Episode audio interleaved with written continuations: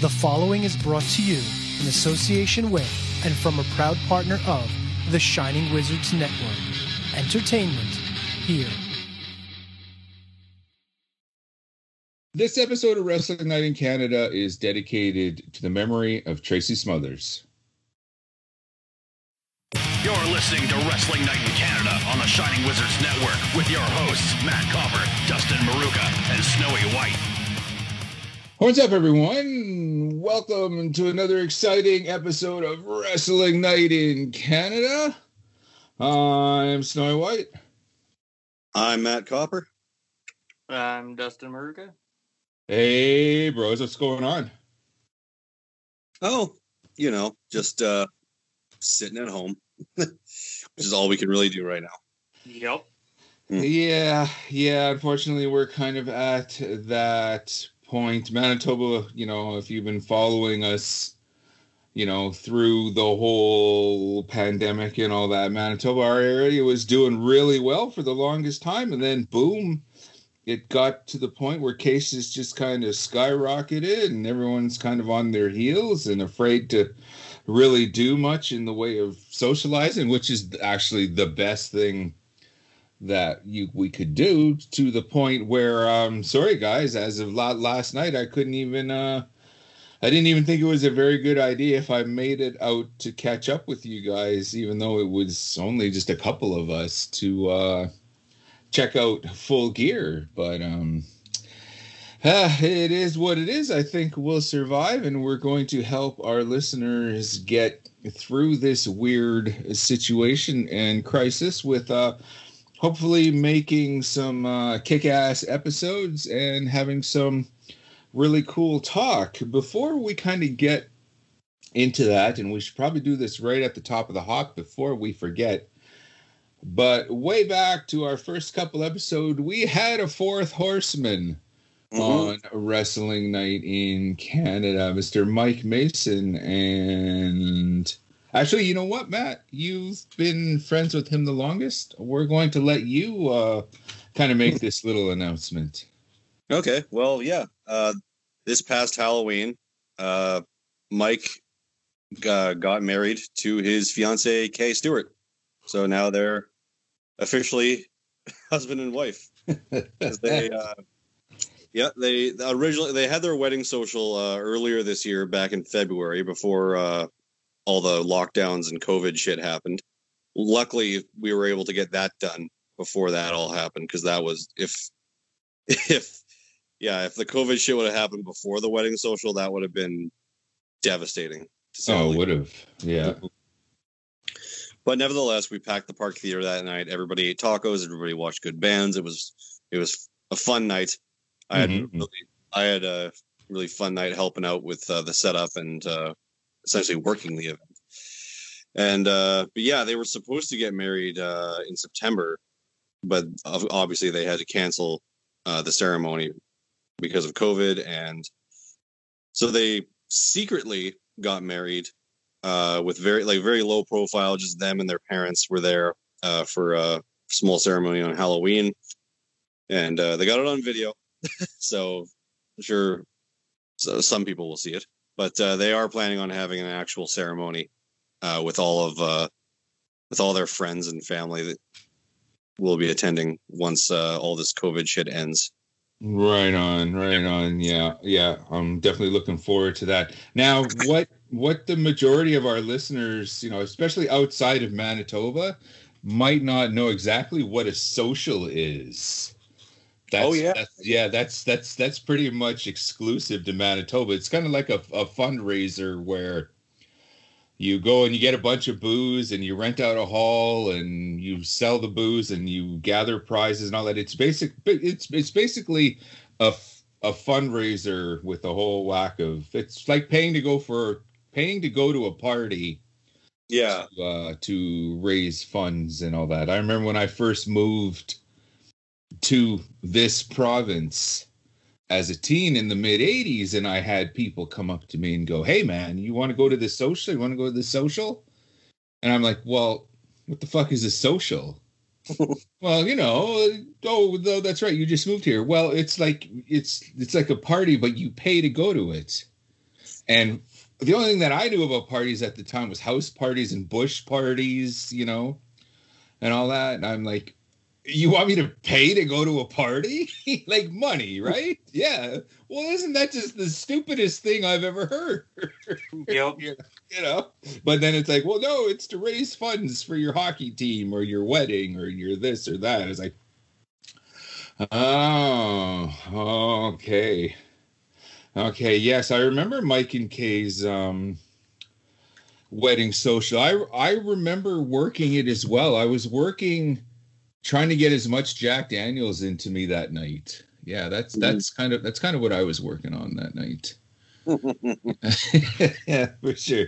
Had a great time. Yeah, I actually had just a normie coworker, just who works in one of the offices in the same building, same company. You know, I'm just standing there and I just feel this tug on my shirt, and it's like, hi, oh. Holy shit, surprised meeting you here, like the last person you would ever expect to meet. Mm-hmm. You know, it's like just out of the blue. And it's like, oh, wow. Yeah, it's small world. You know, how do you know the happy go couple? This way now. Yeah. Yeah, but yeah, it was a lot of fun. And we are so happy for Mike and Kay. Congratulations. You too. Once again, Mike, I've told this to Mike a few times, but hey, she's way out of your league, buddy.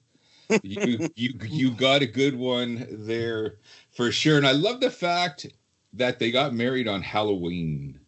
Yeah, I'm sure that was no accident. Right. But the thing about that is the first thing I always say to the lady who gets engaged or married or whatever on an event, like when you get married on Valentine's Day or her birthday or whatever, it's like you lose a holiday now. You know what I mean? Like, as guys, we don't care about birthdays. We don't care about Valentine's Day. We don't care about these things. Those holidays are just guaranteed action for us. Like, that's all we care about, you know, but these holidays mean something to the ladies. And if you're getting married on Valentine's Day, well, that's now your anniversary. So you've lost a holiday, you've lost an occasion and all that. But that's just something that I've often thought of. But hey, you know, whatever works for them. And once again, congratulations. Before we get on with the grunt, though, I just wanted to know, just like maybe we can share with our listeners what your Halloween was like, because yeah, obviously neither of us, like my little one, my daughter is now, well, she's Ducky's age now, you know, so Halloween really isn't a thing in my house. It's generally out and about doing adult stuff, going to shows, going to house parties or whatnot. There wasn't much of that going on, and I ended up not really doing anything. Did you guys, what was your Halloween like? Pretty much the same. I didn't do it. Yeah. Like we've never, and it's not that we don't want to participate or anything, but we've never even given out candies or anything to the kids, because we always went to like my mom and dad's place for the evening, had dinner there, and then, you know, take our daughter out and around their neighborhood, and then afterwards I would step out and go do adult Halloween stuff, right? Mm-hmm. Well, this year with nothing going on, we just stayed home, shut the door. But you would think, okay, every once in a while, some kid would still knock on the door, still ring the doorbell, or whatever. I mean, we wouldn't answer it or anything because we weren't participating, but that never happened once. And it was weird. And in my neighborhood, especially like on my street, even if you're not participating, you would still, like, Halloween has its own sounds. You know, yeah. Kids, you can hear the kids giggling, you know, going from house to house. You can hear them saying trick or treat at your neighbor's house or whatever. I heard none of that anywhere near me. It was really eerie. The whole night was just dead quiet. It was just like, holy jeez.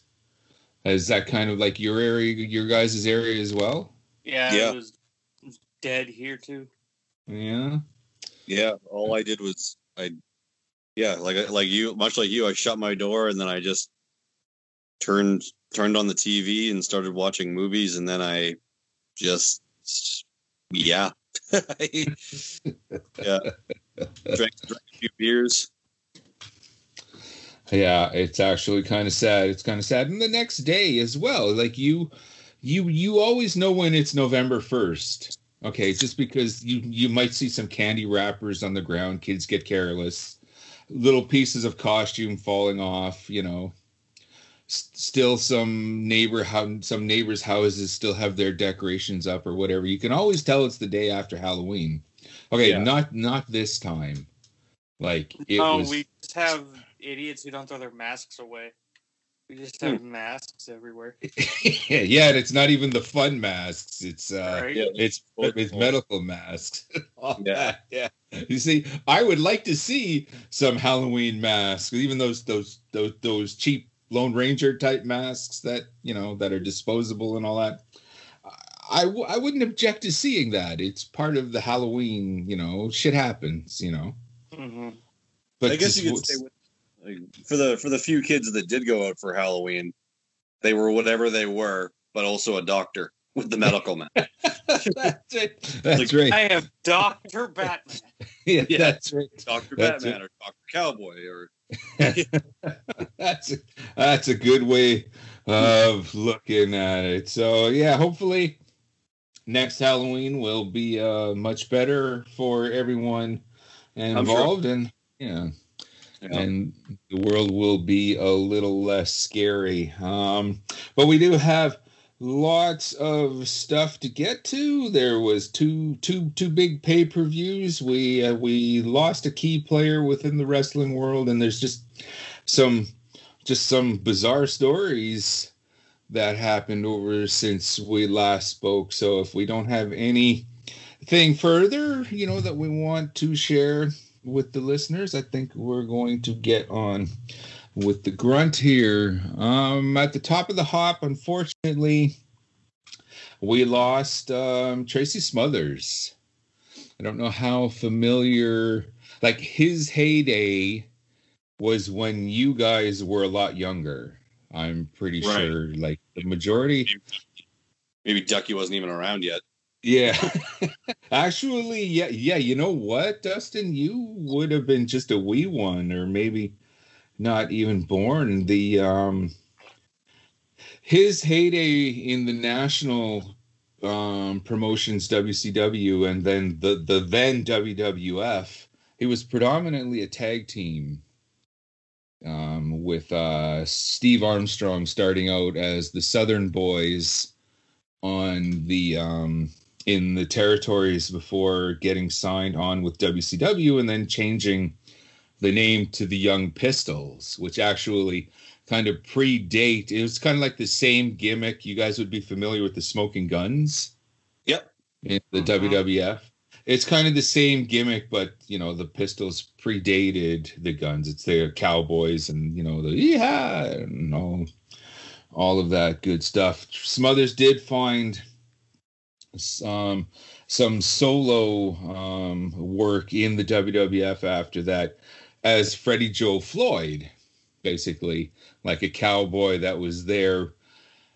Not a total jobber. I'm not talking Brooklyn Brawler, but they didn't bring him in, you know, to do anything of any substance. Like give him just enough push, so when someone else beat him, it meant something.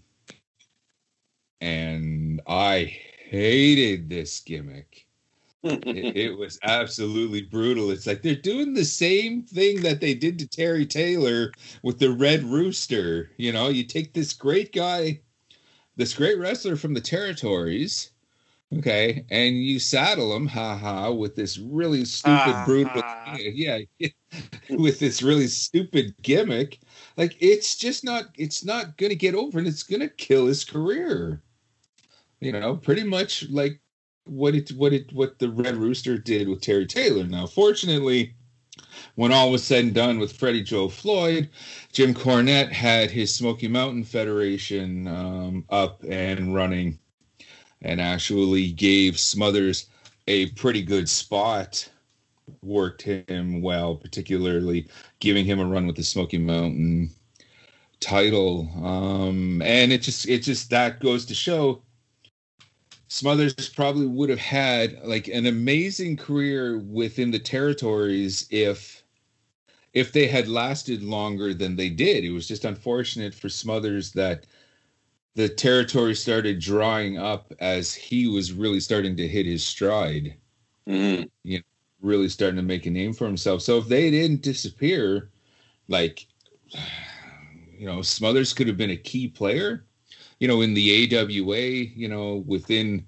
the NWA, you know, World Championship Wrestling territory, you know, like I honestly think, yeah, he definitely would have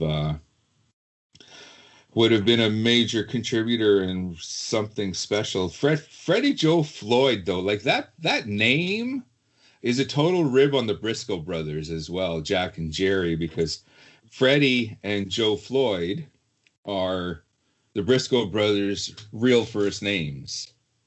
Okay. So yeah, so when they brought him in, it's like, well, what are we going to call him? Well, you know, let's stick it. Like, Jerry's been a really good employee for us here for a while now. And, you know, he's a real major player. Let's stick it to Jerry. Yeah. With this, you know, with this stupid gimmick on, you know, on the next Briscoe brother who, you know, perhaps Tracy Smothers, you know, could have had the potential to be that. But you know what? If I think about the Briscoes in the WWF, then I'm just gonna go off. So we're not going to go that far. So yeah, on Wrestling Night in Canada, we extend our condolences to the Smothers family. That's too bad. It was definitely before his time. I believe he had been sick for a while, was appeared to have been recovered, and unfortunately there was only so much fight in him after that. So yeah, that's too bad. You guys ever get a chance, by all means, check out go on YouTube, check out some of his stuff in Smoky Mountain. Particularly, I know there's a match where he won the Smoky Mountain title from Tony Anthony, the Dirty White Boy. Mm-hmm. That was a really good match. That's your homework, guys. Check out, you know, some good Tracy. That's homework. Right. Homework. That's right. Go check out some good Tracy Smothers stuff. What do you guys got? What would you guys like to talk about to get us off and running here? You know, like you said, we had two pretty big pay-per-views happen in the last couple weeks. Mm-hmm. First one I'd like to talk about was Hell in a Cell from happened on October 25th. Oh, okay. Yeah. And given the backlash that last year's received because of the ending of the Fiend Rollins match, I was like thinking to myself, they had to do something to redeem themselves this time around. And that was last year that happened? Yeah, that was last year. Yeah, Hell in a Cell 2019. Yeah, I know it feels like forever. Mm-hmm. Long-term storytelling. Well, not in this instance, but the Fiend unfortunately was not a part of the show, or maybe fortunately, I don't know. But you'd think his character would go well with the Hell in a Cell, but you know, Vince ruins everything. Mm-hmm. But he's a ruiner. He's a ruiner. Ruiner. He's a ruiner. But we actually did have, well, for the first time ever, we actually had three Hell in a Cell matches on the card, which, mm-hmm. yeah, I thought would have been overkill, but all three of them were actually pretty good, if I do say so myself. Like, going into the show, well, on the pre-show, they had a match for the 24/7 championship between R-Truth and Drew Gulak, but we don't need to talk about that. Oh, okay. Yeah. It is what it is. But anyway, surprisingly, though, the first match of the night on the main card was the Universal Championship match between Roman Reigns and his cousin Jey Uso, which was in Hell in a Cell and also an I Quit match. Now, the story between these two had been building at the time for quite a while as, like, Roman kind of did his heel turn and won the Universal title, but he was still kind of like, nobody really knew for sure whether he was a heel or not. So he teamed up with Jey Uso in some tag team matches because Jimmy Uso's out with a knee injury at the moment. He's still recovering from surgery, but okay. Yeah. So Jey Uso ended up actually winning a number one contenders match for the Universal title.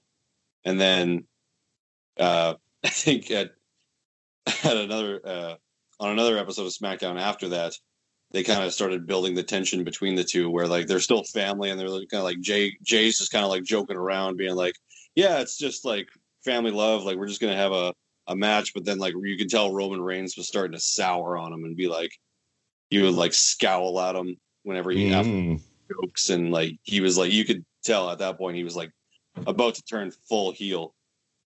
And then they had their match at Clash of Champions. And, well, we all know, like, that basically ended with Jimmy coming down and throwing in the towel because both guys would just not give up. They wouldn't. Mm-hmm. Yeah. But then that led to this match. And then, yeah, so having to force the guys to say I quit, that's always an exciting stipulation. It's like, how are you? How are you? Okay, yeah, but it's an I Quit match within the cage? Yes. Oh, okay, all right. That might seem like a little, little overbooked, but okay. Yeah, it was a little at times, but it's like this whole feud is more story driven than wrestling ability driven, I guess. Oh, okay. If that makes sense. Mm-hmm. Yeah, like it's just like the boiling tension between the two heading into it, and like they just like in the story they just ended up growing like utter disdain for each other, or Jey ended up growing disdain for Roman, because Roman he sees himself as the head of the table in the family, and he thinks Jey Uso is being out of line, and the other stipulation going into this match is that if whoever quit was essentially out of the family. Now, on the night, they kind of changed that a little bit, where Paul Heyman said if Jey Uso uttered the words "I quit," he would essentially become an endangered servant to Roman Reigns. Okay. Yeah. So yeah, the match went on pretty long for the opening match. It was like, I think, 40 minutes after it was all said and done. Yeah. Yeah, it was like 45 minutes. Yeah, but towards the end of the match, it was like Roman just started getting ruthless. He, I think, not like for real, but he like knocked out Jey Uso by like giving him that drive-by move that he does on the ring apron with a set of stairs, and between the set of stairs and the ring post. So all these like officials and whatnot are out there trying to get him to stop doing what he's doing, because he's not going to get him to say I quit because he's knocked out, and he was about to smash his head with the steps, and then Jimmy Uso actually ran out and started like telling him, like, doing the whole like, what are you doing, like this is your family, like this has to stop, or whatever, and like it all gets like super emotional.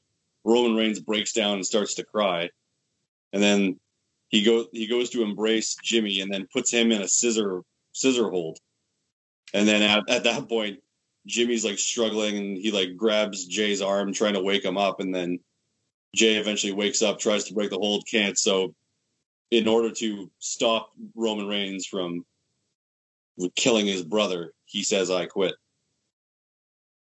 So that was the only way Roman could get his cousin to say I quit, was to attack his other cousin. Roman needs to yell more. You don't just stand there and be like, well, because he's like tearing him down while he's talking to him, but he's not yelling at him. It's like, Roman, come on. For what, sorry? When he had Uso down, he was just like beating the crap out of him, and then he's just like talking to him normally. It's like, you should be yelling. Come on. Like a little more emotion. Yeah, I'm sure if there were more fans in attendance, he probably would have too, actually, so people could hear him. But I don't know. I think they're trying to go for like Roman as just like this like soulless killer now or something. I don't know. That's how I like rather emotionless, except for that one part where he showed emotion where he was crying, but that was only to lure in so he could get the scissor hold on him. Mm-hmm. So I don't know. I guess maybe they're just trying to play up Roman Reigns like he's a absolute sociopath. All he cares about is being head of the table. That would work. Because he's not like he was. He's never been, the best promo, and I guess that's what Heyman is there for, anyways. Yeah. Mm-hmm. So that'd work. Just like how he was for Brock Lesnar. Mm-hmm. Why not? Yep, but and then the last couple episodes after that, there's been 2 SmackDowns since then, and Jey Uso basically told Roman that he hates him, and but if he didn't fall in line, Roman Reigns was going to kick him out of the family. So now Jey Uso has done sort of a reluctant heel turn, I guess. Okay. Now he's like aligned with Roman Reigns. So it's interesting to see where this will go, how much Jey Uso will take. Because at this point, he's just kind of doing it for the family. So his family doesn't. Yeah. Right. And I think they have the potential here to make a new star out of Jey Uso. Oh, absolutely. Yeah. Much like in the way, Kofi Kingston kind of broke away from the New Day, and they put the title on him for a while and gave him an extended singles run. Mm-hmm. This has the potential to, make a star out of an Uso as well. Yeah, while Jimmy's recovering from surgery, I don't know exactly when his return date is. I think it's sometime early next year, but he's still minorly involved, the way he can. You can tell he's still limping because, obviously he had knee surgery. Right. But, yeah. Oh, well, yeah, you know all about that, Dougie. But, yeah, it sucked. But I'm really looking forward to seeing where this storyline goes. But there are rumors going around that it's going to lead to, when Jimmy returns, that it's going to lead to, a new faction, the Samoan family faction of theirs. Mm-hmm. And at this point, who knows if Jey is still going to be reluctantly a part of it or what, but I can see that them winning the SmackDown tag titles again, and then all 3 of them have the blue straps, all 3 blue straps. Okay. Yeah, I can see it. Yeah, but they could also use that finally as a means of bringing in new SmackDown tag team title belts, because apparently they've had those since WrestleMania 35. They've had new SmackDown tag belts, and they just haven't debuted them yet. So they like the look of the penny. Yeah, I don't know, but if they do in fact have new belts, they could use the Usos winning them as a part of Roman's faction. Then Roman can reward them for their loyalty by giving them new title belts. I think that would be kind of a cool little way to end. That being said, there's always that gamble of whether or not the belt's going to look like even potentially worse, but they can't be any worse than what they look like now. They look like garbage now. Oh yeah, it's the most basic design you can ever. They look like prototypes of actual belts. Yep. Really, but maybe these are prototypes of the new belts. Yeah. Well, then we've had prototypes for 4 years. Yeah. But whatever. Anyway, that match was solid. Next match of the night was kind of a throwaway match between Elias and Jeff Hardy. Yeah, not a lot really going on. Just kind of your basic Jeff Hardy match, how he kind of goes through the motions these days with his matches. He just it's like a paint-by-numbers type thing, in my opinion, whenever he has a singles match. But, this match ended with Elias beat Jeff Hardy by disqualification because Elias... or Jeff Hardy hit Elias with Elias's guitar. So yeah, like I said, throwaway match. I personally don't ever think pay-per-view should have disqualification endings to any kind of match. Mm-hmm, because they're supposed to be blow-offs. They're supposed to be, like, the matches on the pay-per-view are supposed to be, you know, the payoff for the angle. Yeah, like, save that, you know. Save screwy finishes for Raw and SmackDown, I say. Mm-hmm. Like, as much as that still kind of gets annoying. Like, how most of Raw is either count-out or disqualification endings, but whatever. At least it wasn't for a title. Yeah. Do you think once his WWF deal is up, you think we're going to see Jeff in AEW? I would have said yes, but he just signed a new deal recently. Oh, okay. So I think he's back. He's with WWE for another 3 years, unfortunately. All right. But, all right. And the thing about that, too, is the catalyst for him signing was that he said once fans come back, he wants his old music back. Like, not the Hardy Boys music, but his like 2008, 2009 music. No More Words. Yeah, that's the one. Yeah. That was the catalyst for him signing a new contract, was that. And then, of course, he signs a new deal, and then they start doing Jeff Hardy's a junkie, Jeff Hardy's a drunk storylines all over again. Oh, he re-signed just in time for that, eh? Yeah, I think so. I don't know Jeff's opinion on them making him do this shit, but I know Matt Hardy has said that he's not too stoked on it, and I don't blame him. Not at all.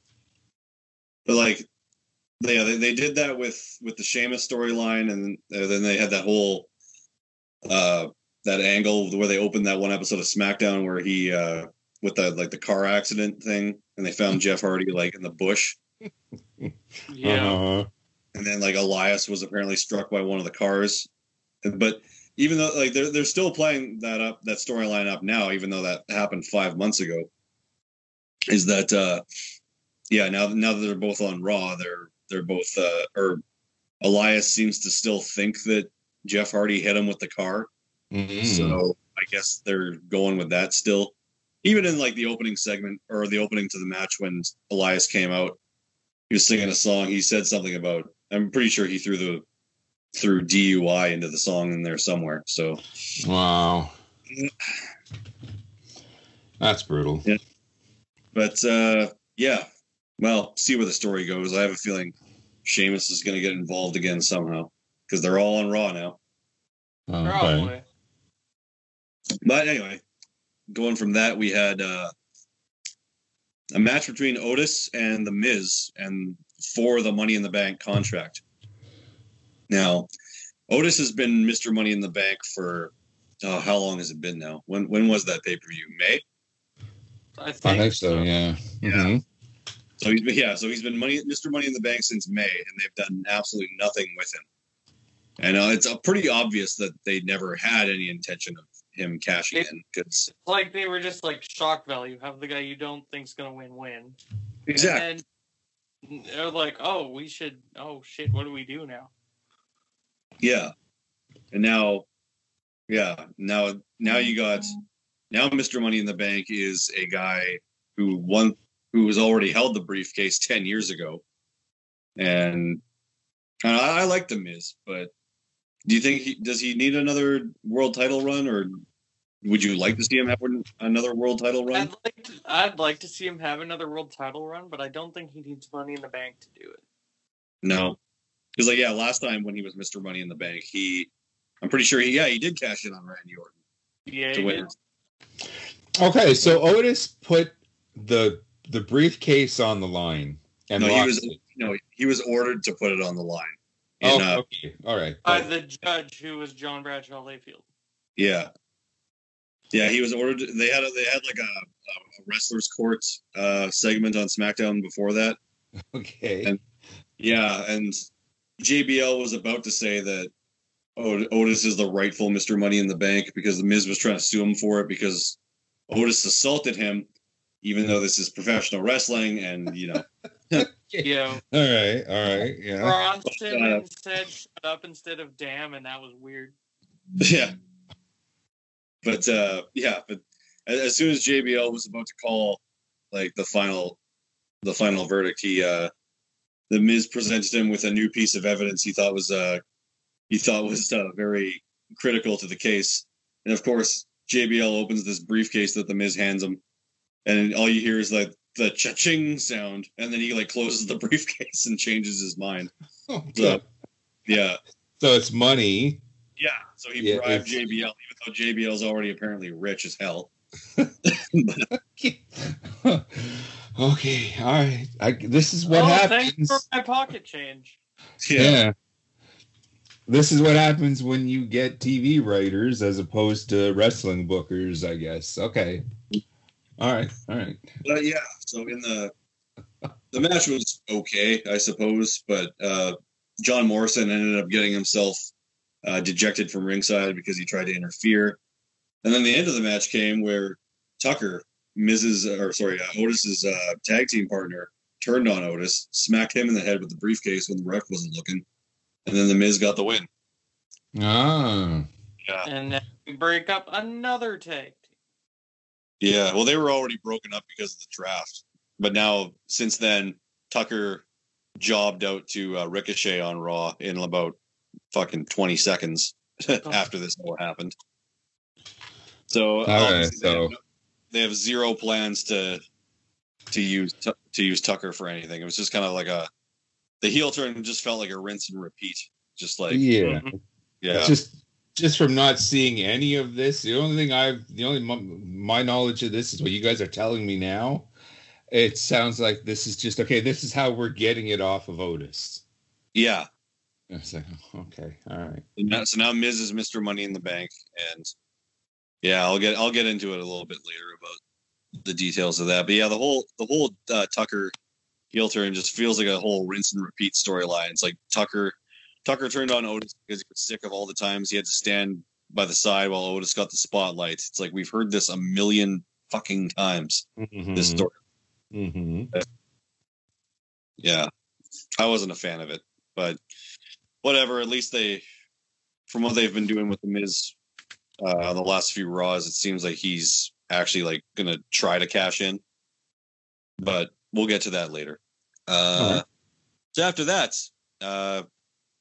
What I thought was match of the night, and I know, Ducky, you did too, was the second Hell in a Cell match of the night for the SmackDown Women's Championship between Bayley and Sasha Banks. Mm-hmm. Yeah. With Bayley's arch nemesis, the duct tape. The duct tape, yep. Actually, as we're recording this right now, Hell in a Cell is replaying on the WWE Network, and right now the Sasha Bayley match is on. I'm watching it as we speak. Okay. Sasha's wailing on Bayley with a kendo stick right now. But yeah, the build to this match I thought was absolutely unreal because these two have been a tag team they're the first ever women's tag team champions, I should say. Mm-hmm. And the first ever that everyone now thinks, but there's been before. Well, but anyways, that was different belts, man.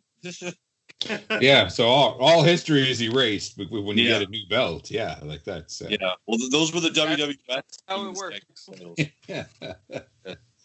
Glamour girls, jumping bomb angels, never heard of them. Yeah, no, those were the WWF women's tag team belts. Okay. But anyway, yeah, the whole build to this match, they both won the women's tag team titles when they were baby faces and then lost them, kind of went on like singles runs again. And then they reunited both as heels again at this time. And Bayley was already like SmackDown Women's Champion. Then they both won the tag team titles. And then Sasha had won the Raw Women's title from Asuka at Extreme Rules. And so they were like they called themselves the Golden Role Models, and they had all the gold. And then, then one by one, they lost. Like Sasha quickly lost the Raw Women's title back to Asuka. Then they lost the tag team titles, and then after that, Bayley just ends up turning on Sasha, on an episode of SmackDown. And I thought they were going to save this for when fans came back, but I think it was actually the first, one of the first episodes in the Thunderdome that they pulled the trigger on that. Yeah.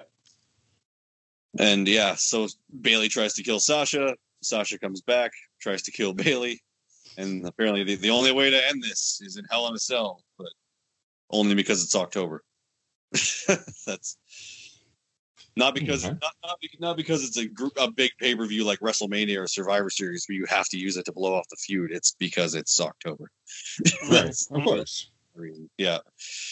But yeah, honestly, this was match of the night for me. The only flub in the whole match was when Bayley, I guess didn't realize that the cameras could pick up her voice, because she was trying to make some contraption, out of duct tape and kendo sticks.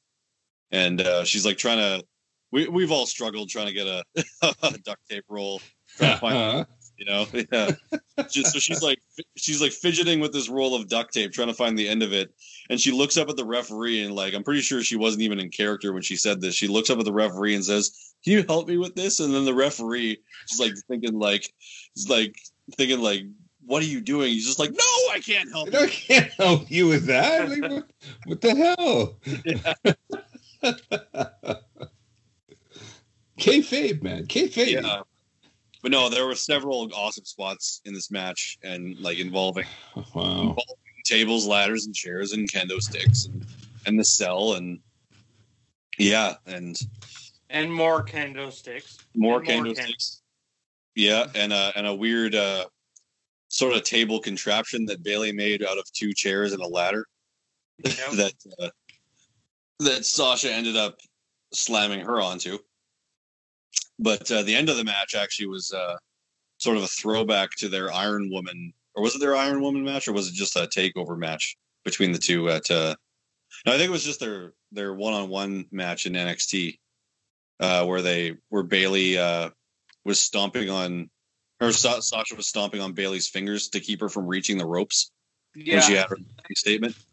Yeah, that might have been just the single one-on-one match. Yeah. Okay.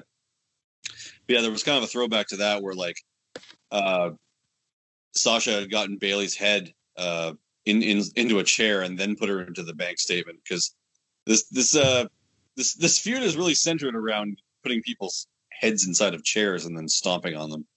But but that's how Sasha got Bayley to sign the contract for the match. But she had her in the bank statement and with her head in the chair. And while she had her in the submission, she started stomping on the legs of the chair to get her to tap out, and eventually she did. And it was, I gotta say, it was pretty fucking awesome. After the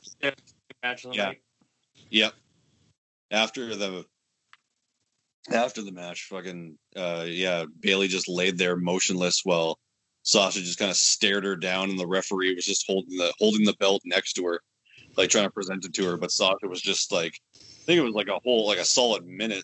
Sasha was just staring down Bayley, it was a good payoff for the feud, and I don't know if it's going to keep going or not. But they had a rematch on SmackDown, which Sasha won. Yes, Sasha actually defended a title. Didn't lose it on her first defense. But yeah, I guess we'll see. I would like to see them have another match if it's this good when fans come back. Mm-hmm. Yeah. Now, who's the heel? Who's the face in this? Sasha is the face, because Bayley turned on Sasha. Oh, okay. Okay, well. Yeah. Yeah. The only way they can really go from that is by switching them at some point. You know. Well, that's the thing too, is that they were already switched around when they were in NXT, when they had their feud. Mm-hmm. All right.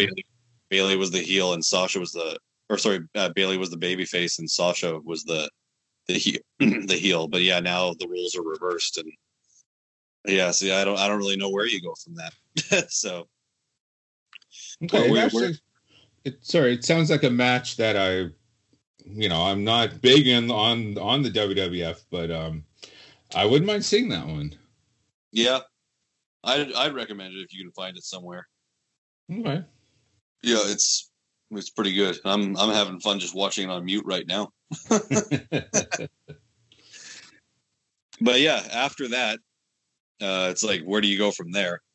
They had an impromptu United States Championship match between Bobby Lashley and a member of Retribution. That it would be one of the Hurt Business versus one of the members of Retribution, and it ended up being Bobby Lashley defending the United States title against Slapjack. Because, you know, Slapjack. Yeah. Okay. You know, everybody in Retribution has fucking lame ass names. I don't know if we've talked about this already, but aside from Mustafa Ali, excuse me. Yeah, everybody else has these lame nicknames after coming up from NXT. Shane Thorne is Slapjack. Dio Madden is Mace. Dominic Dijakovic is T-Bar. And Mia Yim is Retaliation, I think her name is. Oh, okay. Yeah, so basically they're all wearing stupid masks and they all have names that sound like Ninja Turtle villains. Okay. Thanks, Vince. Actually, they come to think of it, they look like Ninja Turtle villains. Yeah, they would not look out of place in like the live action TV show that was on for one season in the mid '90s. that was a bite off of the movies. Whoa. Wow. Okay, I have to see this. Yeah, it's bad, but whatever. It was a throwaway match. Bobby Lashley got him in the full Nelson, or the Hurt Lock as he calls it, and made him tap out, I think, within like less than 5 minutes. Yep. Yeah. They need to give him, Slapjack, a better mask, because he had to keep adjusting that like every 2 seconds. Oh yeah, it's like a hockey mask, isn't it? Hockey mask with a strap on the back to hold it to your head, and every time he gets hit, he's like, "Hang on." Yeah. Yeah, they need to like reinforce it a little bit better, but. Yeah, it looks like a cheap hockey mask, but whatever. It's this Retribution story is going nowhere. They've lost all their matches, and they were supposed to be this threat to the company, and now it's just like, how are you a threat to a company when you lose all the fucking time? Mm-hmm. Okay, so it was like an NWO Invasion angle, sort of. Or people are more so comparing it to the Nexus from a decade ago. Oh, okay. All the original guys from the first incarnation of NXT invaded Raw and actually tore up the place. Oh, okay. And that was going good for a little while, and then they all lost to Super Cena at Survivor Series. Oh, that'll kill it. Yeah. But this one, it's been the Hurt Business, which is MVP, Bobby Lashley, Shelton Benjamin, and Cedric Alexander against these 4 NXT call-ups that all have new stupid names and new stupid masks, and they haven't won a single match since Mustafa Ali was revealed as their leader. Oh. So it's just not going. I don't see it going anywhere good, but I hope something good comes of it. I don't see it happening. Yeah, because it looked like it was going to be like the best thing they had going in a while, and then they were like, nope. Yeah, just pull the rug out from under that right the fuck away. Yep. Yeah, well, like, when they were on both shows, it was a little more convincing, but then they became Raw exclusives, and I was like, oh yeah, nothing says company-wide takeover like brand exclusivity. Yeah, yeah, if they would have kept, from what I can see here right now, you would need factions on both, trying to take over both sides, yeah, in order to make it like this company takeover. Exactly. Like they were on both shows for quite a while when they were still at the Performance Center, and even the first episode of SmackDown at the Thunderdome they showed up, but then since then they've just been on Raw. That's it. All right. Oh. Yeah, that's okay. But yeah, and then the main event of the night was the WWE Championship match, or Hell in a Cell match, with Drew McIntyre against Randy Orton. Oh, okay. Yeah. This, I believe, was... Which was decent, too. It was pretty good. Yeah, it was. What was this, their third or fourth match for the title this year? Third? Okay. But yeah, so Randy Orton couldn't get it off of McIntyre at SummerSlam, couldn't get it off of him at Clash of Champions. So, yeah, so they had their final blow-off, Hell in a Cell match. And, yeah, it was surprisingly decent. And they actually went to the top of the cell. Okay. Something I haven't seen in a long time. Like, I know Shane McMahon jumped off the Hell in a Cell 3 years ago and also the year before that. But I think prior to that... Oh, yeah, Dean Ambrose and Seth Rollins, they had a Hell in a Cell match in 2015 or 2014 that started on the top. The side of it. Yeah. Yeah. Yeah, but like other than that, yeah, it's... you don't usually see a whole lot of people going up to the top anymore. No, and so just, which like, I understand that you can't do that every single time because because it'll be expected and the payoff isn't worth the injury risk. Yeah, plus just with how high they have that thing now. Sorry. Plus, with how high they built that fucking thing now. Yeah, it's pretty high up now, but yeah, but you know it's. Yeah, like you said, Snowy, the risk isn't worth the reward. And just ask Mick Foley about that. Mm-hmm. But he's still paying both physically and financially for some of the injuries that he suffered in that Hell in a Cell match in 98 when he got thrown off the top. No. Yeah, he took two tumbles. Yeah, and he said, I saw something the other day where he said that he's still paying for, like, dental work. That match, yeah. Wow. Okay, Vince, how come you're not taking care of Mick's teeth? I don't care if you're if he's involved with you or not. Like that is he literally put his body on the line. Oh yeah, he's so messed up. He has to like stretch for like an hour just to be able to get out of bed. Jeez! Wow. Yeah, or just to be able to move around, like and live a semi-normal life. He has like a personal trainer that helps him stretch or do stretches in the morning. Wow. Jeez. Yeah. But this is fake. That wrestling is fake. Oh yeah, of course. Of course. Mm-hmm. It's so easy to fake just flying off the top of a 20-foot structure, a 25-foot structure. Mm-hmm. Just landing on a table. But, so how did this one end up? This one ended up with they started fighting on the top of the cell, but I think Randy lured him up there, only for him to reveal that he had a pipe up there that he was going to hit him with. So they started fighting up there for a little while, and then they didn't really fall off the top, but they started both to climb down, and then they were on the side of the cage, and then they started like doing that thing where you like bang someone's head at the side of the cage to try to get them to fall off. And then, yeah. So Randy eventually got Drew to fall down, and he went right through the announce table. And then Drew kind of climbed or crawled his way back into the ring. While Randy just kind of like walked beside him or stalked him, as the commentators would say. Mm-hmm. Slowly and methodically stalking his predator. The apex predator. Yeah. And yeah, Drew McIntyre looked like he was going to win, about to hit the Claymore, but he missed it. Randy turned it into an RKO. Got the 1, 2, 3. So Randy Orton is now a 14-time world champion. Okay, so Vince doesn't want me to tune in at all anymore. Not even because like what's up? I'm so Randy Ortoned out. Like I'm done with this guy.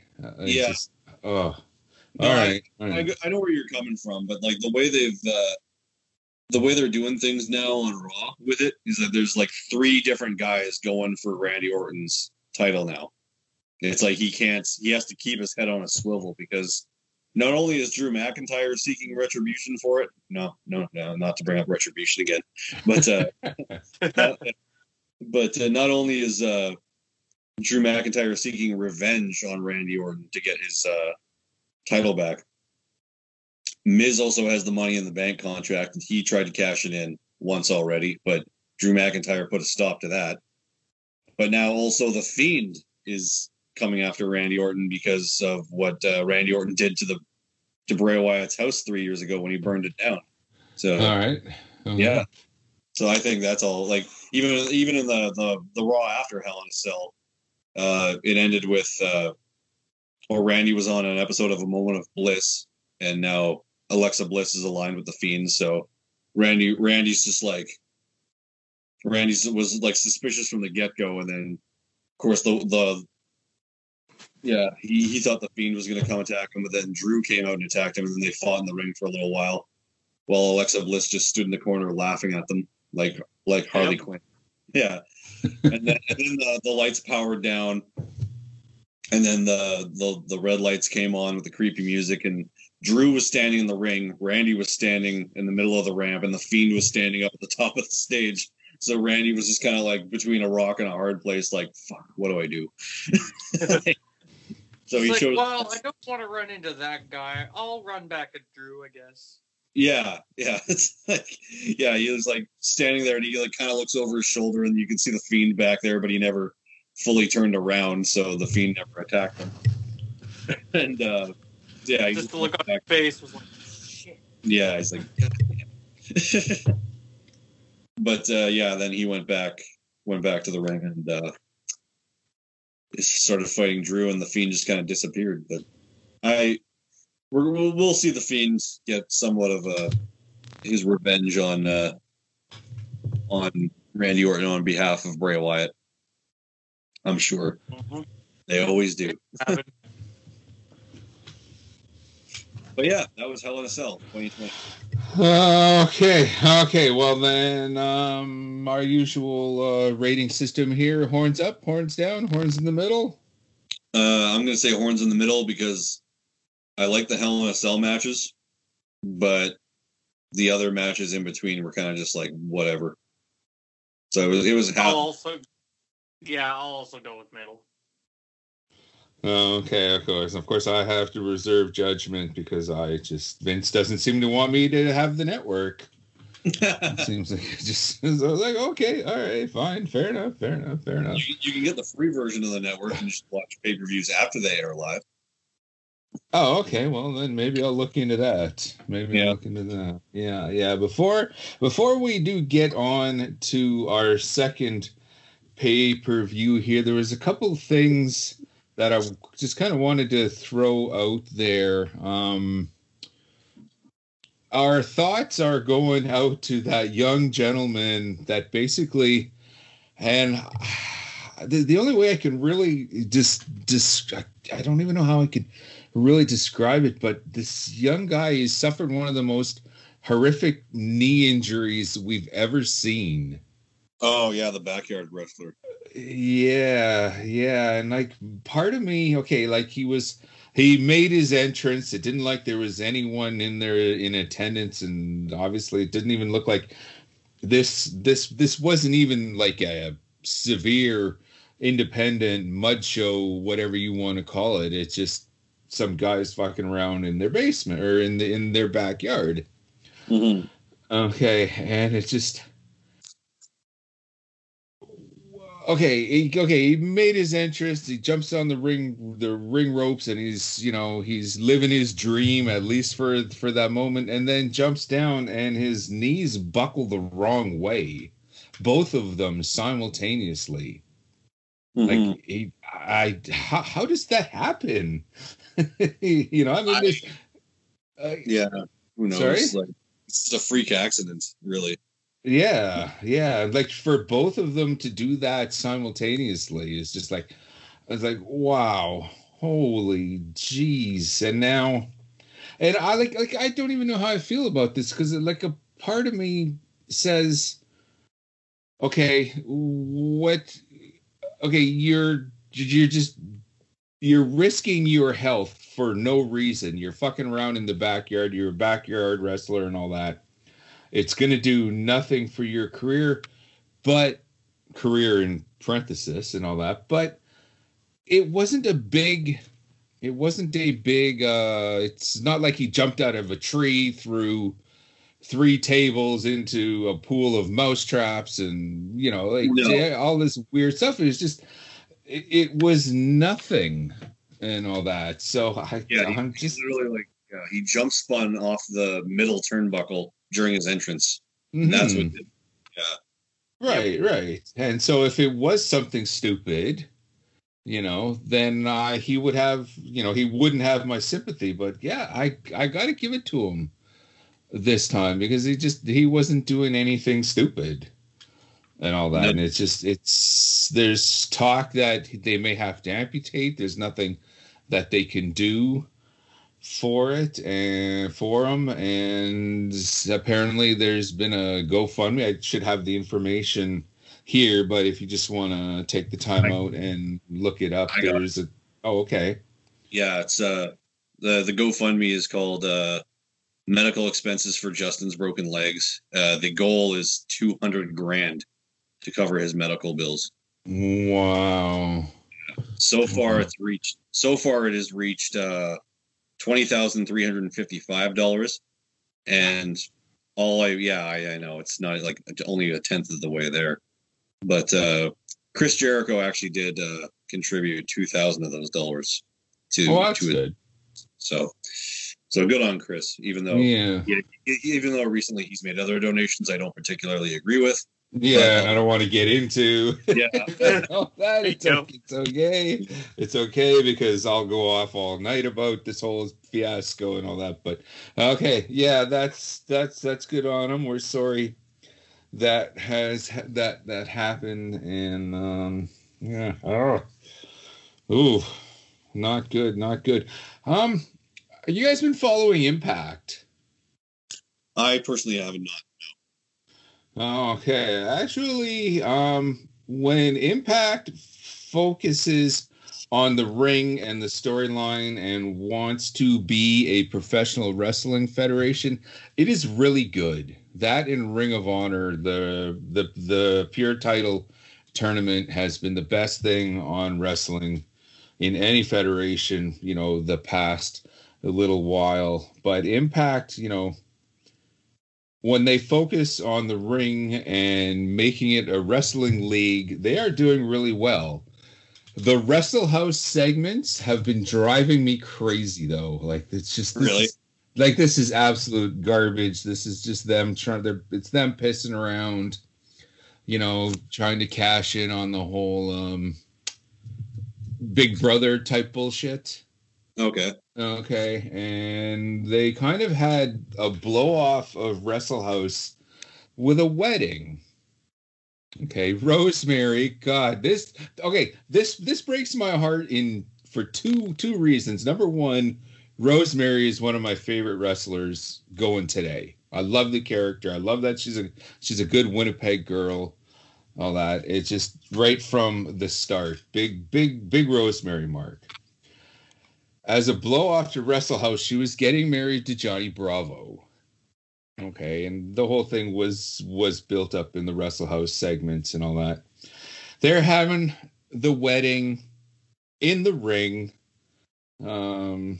James Mitchell is doing the ceremony, obviously. Ceremony. Mm-hmm. And the lights go out. You hear a bang, a shot go off. Lights come back on. Johnny Bravo has been shot. Oh. Okay. So now. And Tommy Dreamer yells "con," and it's fantastic. No. Sorry, dude. This was absolute horse shit. Yeah, but it was so funny when when the camera's panning away and Tommy Dreamer just looks up and goes, God. Okay, I get the joke now. Okay, as Winnipeggers, okay, and I'm a little bit older than you guys, so I'll actually have a better idea towards this. You might think, well, shit, did Impact hire Russo again? Is Russo back? This is fucking stupid. What's going on here? No, this is all 100% Don Callis. Oh, really? Okay, this is total Don Callis. Like, coming from Winnipeg years ago, he had his own radio show here on a terrestrial radio rock and roll station. Him and Joe Aiello, who did a bit of time in the WWF way back then as Joey Beavens. Really, Joe Aiello did? Yeah. Aiello was in the WWF for a while. Like Tom and Joe show was in the WWF. Yeah. Oh, wow. Okay. Yeah, not for very long. I think Nick Bockwinkel got him set up in the WWF for a little while, just to kind of as an announcer, as an interviewer, and all of that. Well, they had a wrestling radio show, No Holds Barred, here, Aiello and Don Callis. Okay, and Callis made no bones about what a fan he was of the TV show Dallas. I don't know if you guys remember Dallas. It was a weekly 1 hour evening time soap opera, and J.R. Ewing, played by Larry Hagman, he was the ultimate villain back in the 80s, and he was the ultimate heel on TV. Callis never hid the fact that he was a big Dallas fan. And I always said, what a great heel J.R. Ewing was. The biggest storyline, and something that has gone down into 80s pop culture, infinity forever, was the expression, who shot J.R.? That was right up there with where's the beef and I am your father, and just like, it's just a strong part of the 80s lexicon. And all that. So, on Dallas, okay, J.R. Ewing got shot. And the following season, it was like, who shot J.R.? Who shot J.R.? Who shot J.R.? It was a huge thing. Now, knowing that, okay, and then seeing this, Impact is now, the murder mystery theater. Who shot Johnny Bravo? Who shot Johnny Bravo? It's like, this is all Don Callis. He's trying to recreate his own Who Shot JR. And the only reason why I'm really bringing this up is because as Winnipeggers, like, we knew who Jericho was first. We know who Lance Storm was first. We knew who Edge was first. We knew who Rosemary was first. We were on the ground floor for all of these, and I'm proud to say that Winnipeg, okay, is on the ground floor for this angle as well. And it's just like, as much as Impact is entertaining me right now and all that, just in terms of in-ring and all that, this is just absolutely ridiculous. But I'm not going to go all cornet on it. I'm going to keep my inner cornet all bottled up here. I just wanted to put that out. I just wanted to give us Winnipeggers a pat on the back, because once again, we were ahead of the curb, shall we say, in that department. So with that in mind, like, kind of, if you guys see this, and now with what I'm sure you guys will be like, yeah. So,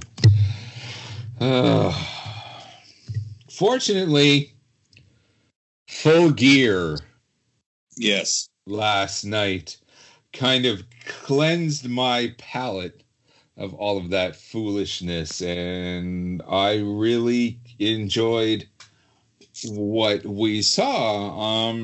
Unfortunately, once again, guys, sorry I was not able to join you, but we did manage, through the wonderful world of Facebook phoning, technology, messaging, or whatever, we still had a pretty good evening, and we kind of had watched a fantastic card. Where do you guys want to start with that? I guess right from the buy-in. Yeah, well, yeah. Unlike Hell in a Cell, this this show's pre-show actually had a match worth talking about. Mm-hmm. So yeah, I do find it a little bit odd though that AEW doesn't really focus enough on their women's division, so they have to bring in another company's women's division to focus on. Yeah. It was Serena Deeb was defending the NWA ladies title versus Allison Kay. Okay, which on paper it's a fantastic match. It was a fantastic match from what we saw. I was just kind of like, really, like on the pre-show, on the buy-in, I really think like this title deserves at least maybe first song side one of the actual event. You know what I mean? Yeah, but at the same time, though, I think it's justified by saying that it's technically not an AEW championship. So, I don't know. Like that's I think that was kind of the thought process in it, was that we have a title from another company, so we're gonna defend it on the pre-show. I think that makes the most sense in terms of justifying it. Probably where they were going with it. Who are you? Who did you guys take? Because I was actually cheering for Kay myself, being like an Impact fan, well, and NWA fan. Yeah, being that Serena Deeb had just won the thing, I was going for her because I am not a big fan when they hot potato titles around, no matter what. Not at all. Uh-huh. Yeah. But even though I grew up in the Attitude Era, I grew to learn that the title swapping there was made by somebody with who just had a really short attention span, apparently. But Vince. But anyway, I also thought it was interesting. WCW, cough, cough, Vince Russo, cough, cough. Oh, yeah. Both Vinces. Yep. But other anyway. Vince. Yeah. Anyway, I thought it was interesting to note as well that Allison Kay, as of earlier in the week, was a free agent, no longer signed with NWA. Mm-hmm. So, yeah, I thought it would have been a little bit weird had she have won back the women's title after... Technically, after her contract had expired. Yeah, so it was kind of a giveaway that she wasn't going to be winning it. Yeah, exactly. But it was like it was a pretty good match, I thought. I have nothing to complain about it. Both Deeb and Kay are great wrestlers. Mm-hmm. Like, mm-hmm. But I thought. I actually thought after the match ended when Deeb retained, where she actually had her tap out, Deeb won via submission, which I didn't see coming. But it's always nice to see. I like wins. But yeah, Deeb got her in a finishing move called the Serenity Lock, she calls it, in the middle of the ring, and Kay tapped out. And then after that, Thunder Rosa came back. Mm-hmm. So. I guess they're continuing a feud for the NWA Women's World Title on AEW television. AEW. Yeah. I'm down for that. I think Thunder Rosa is a fantastic. I don't like the word character, but she's a fantastic athlete, and I'm loving what they do with her. Yeah, absolutely. Yeah, and I would be throwing a contract to Allison Kay as well. Yeah, for sure. But it was interesting that Thunder Rosa showed up because, like, there was rumors going around that that she was actually, like, WWE may have picked her up because, after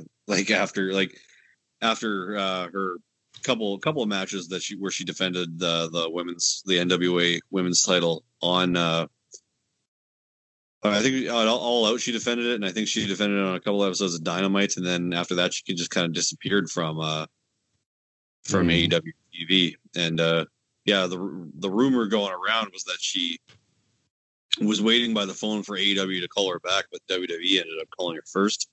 And the rumor mill started circulating that Thunder Rosa had signed with WWE, but then Billy Corgan kind of put a stop to that, saying that she was still under contract with NWA for at least another year. And then she made her return at Full Gear. So it looks like the Serena Deeb Thunder Rosa feud is going to continue. Right on. Seeing as how we don't have NWA power to as a like a TV show to carry that feud, I guess we're probably going to see it on either Dynamite or Dark going forward. Yeah, thank you for reminding me. I'm going to have to start paying attention to Dark again, just in case. In order to build up what was going to be the first match, okay, now obviously as a hard music fan, especially of the 80s, okay, using Cinderella's Don't Know What You Got Till It's Gone for the Paige Omega thing.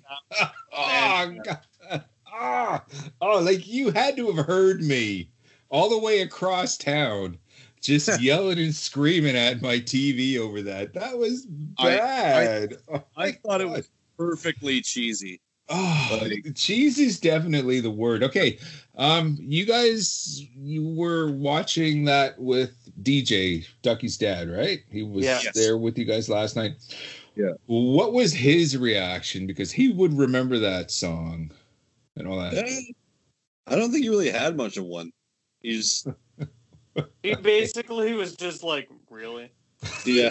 I thought it was actually like it kind of like brought like it was like dare I say like it added like this cheesiness to the emotional side of it, like the fact that they had been a tag team and they split up and they were so successful, but now they're fighting each other. But I don't know. It's added sort of a comedic aspect to it as well. Oh. If that wasn't such a that wasn't such a piss poor song though. Like. Yeah, I know, but all 80s hair metal power ballads are like that. It's bad, yeah. Like, what would you rather them use? November Rain or like... Oh no. Or what does Motley Crue have? Home Sweet Home. Oh Jesus. Yeah. If I guess for what they were trying to get across, and if they wanted to go that humor angle, yeah, that would definitely be the song, because it was actually a pretty big hit. Yeah, well, the story for how they actually came to use that was that Tony Khan was apparently watching an old episode of South Park where Wendy had broken up with Stan, and that whole episode, or like most of the episodes, Stan was like walking around all heartbroken, and like all these like sad songs start playing in the background, and of course Don't Know What You Got Till It's Gone by Cinderella was one of them, and he thought it was hilarious to use that for a wrestling promo, and sure enough, because he obviously got the rights to use it, Wow, it's funny you should mention South Park and Stan and Wendy, because their shtick is kind of a thing in our household. Every once in a while, my wife will walk into the room and I'll just look at her, and then I'll go, "There's the girl that I like." And then at this, like simultaneously, we'll both go, bleh.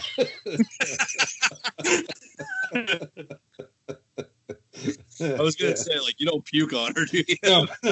No.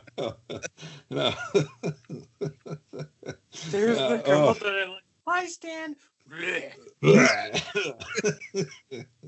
Hey, South Park: Big and Longer Uncut is on Netflix. I might watch it. It is. And that was the moment I actually, just for various reasons, not that the show I didn't stop enjoying it, but for one reason or another, I just kind of lost track of South Park. It was right after seeing the uncut movie in the theater that I kind of lost track of it, and I know they're all up. I think everything is up on Netflix now, or yeah. No, the show was on Netflix a while back, but the actual show they took off, because I think like Netflix had a deal with Comedy Central a while back, but then that deal ended, so they took everything down. Okay. Maybe it's one of the others. Like we have subscription services to a bunch of. I think Hulu, which you can't get in Canada, has South Park. Oh, okay. All right. Yeah. Well, yeah. Yeah. Okay. So that basically takes us to Paige and Omega. Mm-hmm. Okay, and first of all, I got to say the very first thing I got excited about was Don Callis. They brought Don Callis out for to do commentary, and they acknowledged him as part of Impact. Yeah, the Impact EVP, I think it said. Yeah, one of the head honchos and all that. Yeah, the head dude. Mm-hmm. Yeah. But just the fact that they had acknowledged him, and just throughout the whole episode, they threw in little pieces of the past. They talked about Tracy Smothers, mm-hmm. and you know, and it's like the WWF would never do that.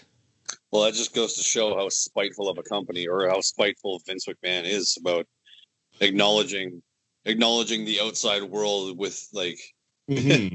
within the bubble of WWE, whereas like AEW is just like, oh yeah, we'll talk about this.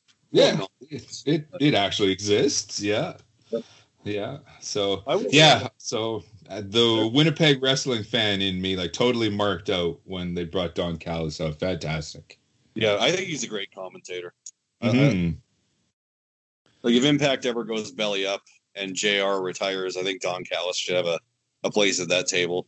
Oh, him and Shivani would be awesome together. Yeah, mm-hmm. Even Excalibur, I think, is pretty good.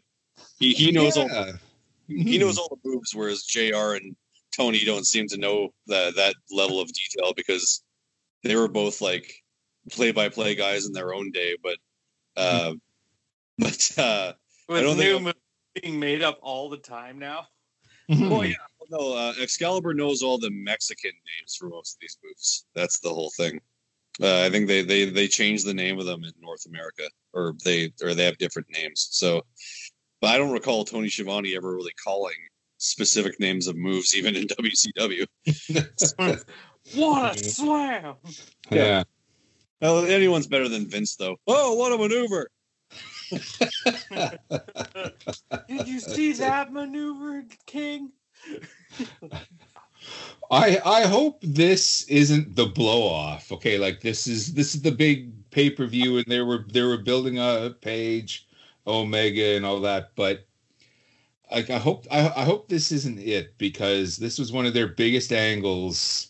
Mm-hmm. And they seem to be, you know, there's a lot of ways they can go with this. It seems like they're making they're kind of subtly turning Omega, and Page is cleaning up his act. I don't see him with the liquor and all that. So I don't think it will be, because like I know the match didn't really convey like the amount of emotion we were expecting out of it, but mm-hmm. the look on Hangman's well, first we'll talk about how the match was really like good, not as emotional as I had anticipated, unfortunately, because that's what I was hoping for, but mm-hmm. they didn't really have time enough to like really build to that.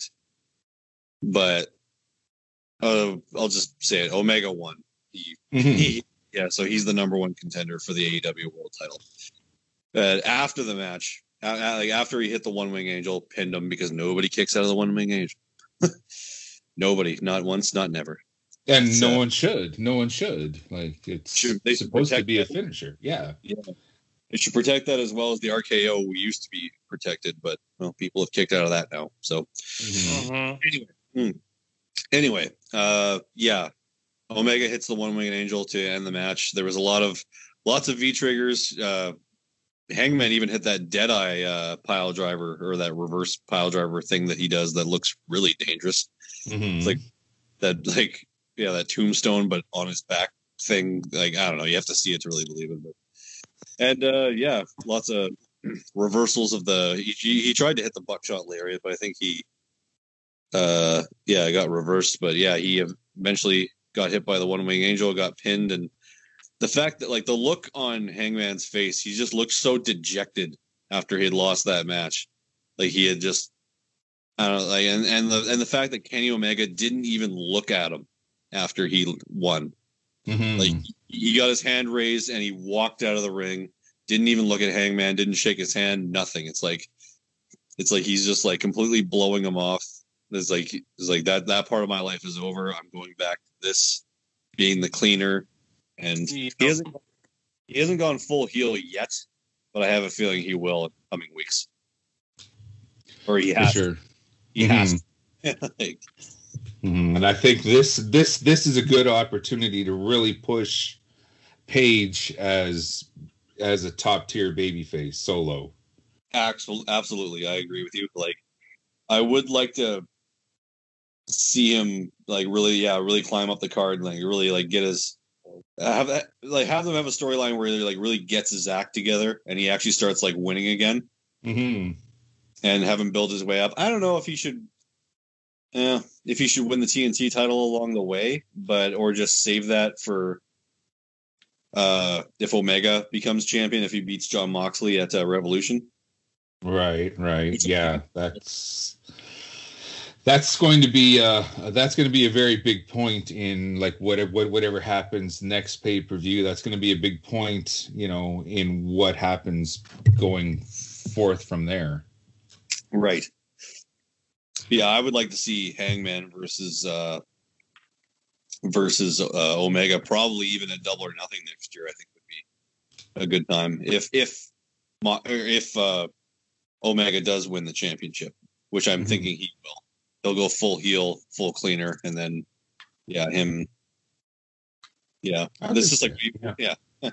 But we'll get more into detail about that later on. Well, yeah. Next up was Orange Cassidy. And John Silver. What I have in my notes here is you got to give Silver a push. Oh, like, my God. Do you ever? This guy, I never really gave him much thought, or just like he was just one of the Dark Order and all that. And Dark Order is really not blowing much smoke up my skirt and all that. But I saw a lot in this guy.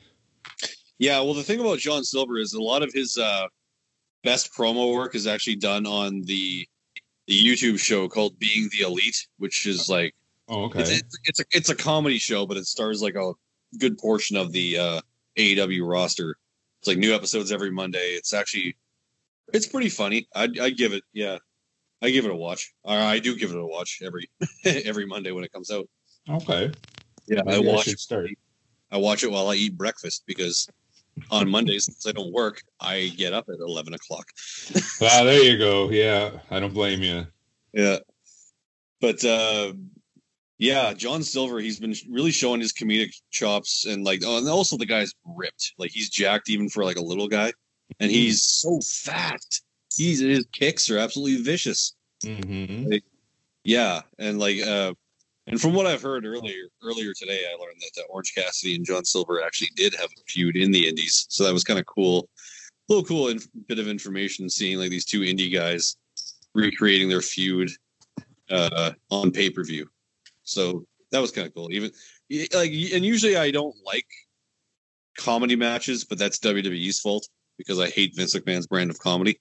But this one, however, I thought like that one spot where Orange was going to put his hands in his pockets, and John Silver's just like, "Don't you do it! Don't you do it!"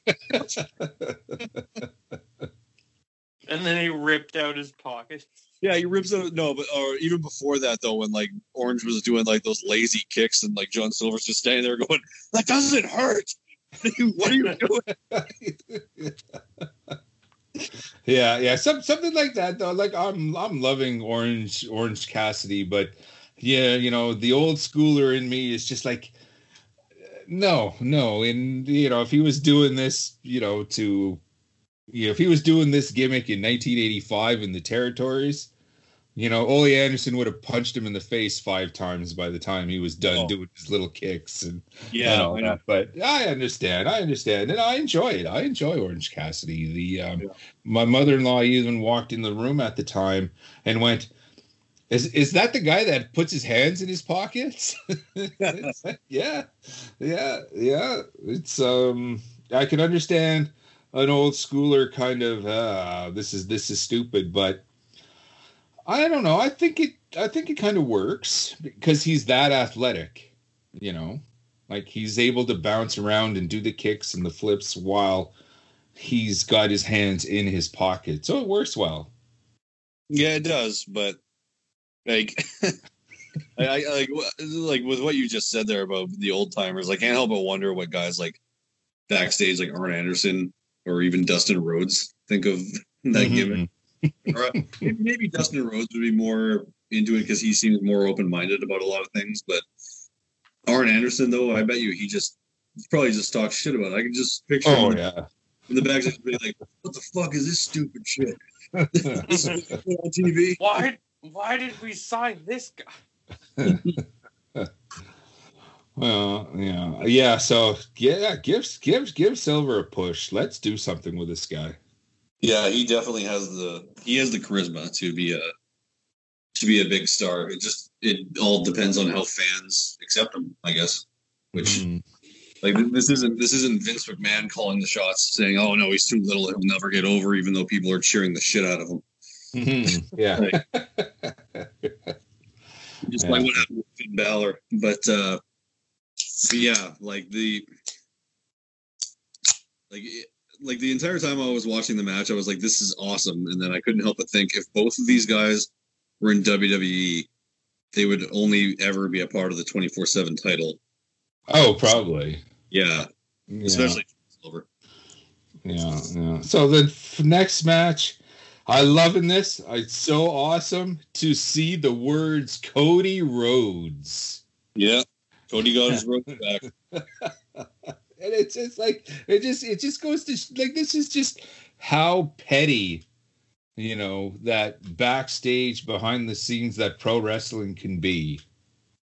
Like, we all knew he was a Rhodes, like, it's Dusty's kid, and Dusty Rhodes is like this amazing legend and all that. To not, to be so petty, like, to own a name like that, and, to keep it away from his family's, like, from his family and all that, it's just petty. Yeah, well, I think, like, the main reason they did that is because it is petty, and, like, I think in Vince's mind, he thought that Cody would never get over anywhere else without the last name. But over the years, Cody has proved that he can get over without the last name. Mm-hmm. So maybe like, eventually they just said, like, "Look, obviously he's getting over. People know who he is. We're wasting money keeping this trademark going when it's not, it hasn't worked the way we thought it would." So I guess they just threw the case out. Well, there you go. Well, as a wrestling fan, it was absolutely fantastic. As a guy, like, I haven't done it that much this year, but I like to think I'm a skateboarder. I skate as much as I can. That's one of the reasons why I'm kind of a mark for Darby Allin. Cody was defending the TNT title against Darby Allin, and I have to admit, I kind of loved it when Allin shows up and he starts his entrance by putting his skateboard through the windshield of the face of TNT. And that harkened me back to a time where, coming home from work one evening, I almost put my skateboard through some asshole's windshield who almost schmucked me. I'm not skating. I'm not on the board. I'm just getting off work. I'm kind of crossing the parking, the start of the front of the parking lot of a neighboring company's parking lot, and this guy's pulling out in this truck. He's not even looking at me. Motherfucker almost runs me over. I just slammed my hand down on the hood of the car, saying, "Whoa, whoa, whoa, whoa, hey, hey, hey!" And I kind of had to.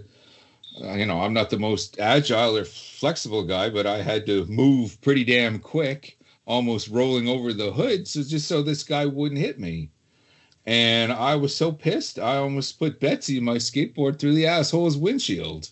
So when I saw Allin do that, it all came rushing back and all that. So it's like, okay, this is going to be a good match, and I think it delivered. Yeah, it did. Absolutely. Like, I loved the whole, like, Cody Rhodes. I don't know if he's, like, I thought they were going to turn him heel in this match because, like, it kind of seemed that way. He comes out with his whole entourage, which is, I think, his way of just, like, violating or legally violating social distancing and gathering rules. Billy Gunn and Austin Gunn are now suspiciously part of the Gunn or the Nightmare family for reason. I don't know, but either way, how Cody showed he was like a little overconfident in this match because he's beaten Darby every other time, so he was like doing the whole showboating thing. Like, there was one part of the match where he was like doing push-ups and stuff. Yeah, doesn't look impressed at all. Mm-hmm. That's a total heel move. It is, and calling himself the Prince of Pro Wrestling. But I also kind of like he's Dusty Rhodes' son, and like if anyone, like, okay, Jerry Lawler was the king. Harley Race used that as a rib on Jerry Lawler in the 80s, the whole king. And then, you know, you had the King of the Ring, the Macho King, and all of that. But Dusty Rhodes is definitely one of the kings of wrestling. There's no arguing that. So calling himself the Prince of Wrestling, you know, it kind of fits as a heel or face. But he also has, you know, the American Nightmare, you know, so he's kind of using the gimmick twice. Yeah, opposed to the dream, yeah. Mm-hmm. But like as I told you last night, this feud ongoing between Darby Allin and Cody Rhodes over the past year is kind of like, it's giving me Sting versus Ric Flair vibes a little bit. Yeah, that's right. Yeah, I can kind of see that too, because here's Cody. He's got the traditional name, the old school name. Mm-hmm. You know, and here's Darby Allin. It even has the face paint, and sits way up in the rafters. It sits up in the rafters, and he's got the unique gimmick. And yeah, in some way, shape, or form, you're absolutely right. That's a great call, Matt. That's I definitely could see it now. Mm-hmm. Even though, like, Darby Allin's nowhere near as big as a man as Sting, like, he's pretty small in comparison. He is. I like Allin. I like how he does everything. And yeah, he's a little guy, but he works it well. Yeah, he's like, he is like the best parts of like the Crow version of Sting from the mid 90s. And combined with like Jeff Hardy, right? Yeah, that's definitely a good way of looking at it. And as for cheering, who I was rooting for, I was like 51% Allin, 49% Rhodes. Like, who I was cheering for, he got his name back. Yeah, and I think because Allen's a legit skateboarder, that's where I got that extra percentage. Okay. Yeah. Fantastic match. I was really surprised too that they they changed the title on it. Yeah, like the fact Allin hit the coffin drop on him and didn't get the pinfall, and then after that Cody hit a pump kick and a crossroads, still didn't put him away. And also, before I go further, that top rope crossroads that Cody had hit on him. Mm-hmm. Yeah, that looked brutal. And then like it's a sock bit. Yeah, and then he went to go pin him, but then his one arm was underneath the rope. So that was like, at first I was like when he went to go pin him, I was just like, grab the rope, and then I was just like, oh, he didn't need to. It was under it. It was already there. Yeah. Yeah, because like I wanted Darby Allin to win. But then, of course, at the end, Cody had to make it all about himself. Well, yeah, but I'm sorry. Like I said, the Cody hit the pump kick, then the crossroads, still didn't get the pin, and then they started doing that whole multiple pin reversal things back and forth, where Darby Allin finally got him for the 3 count. But yeah, like you said, Ducky, Cody had to make it all about him, like taking the title and presenting it to him.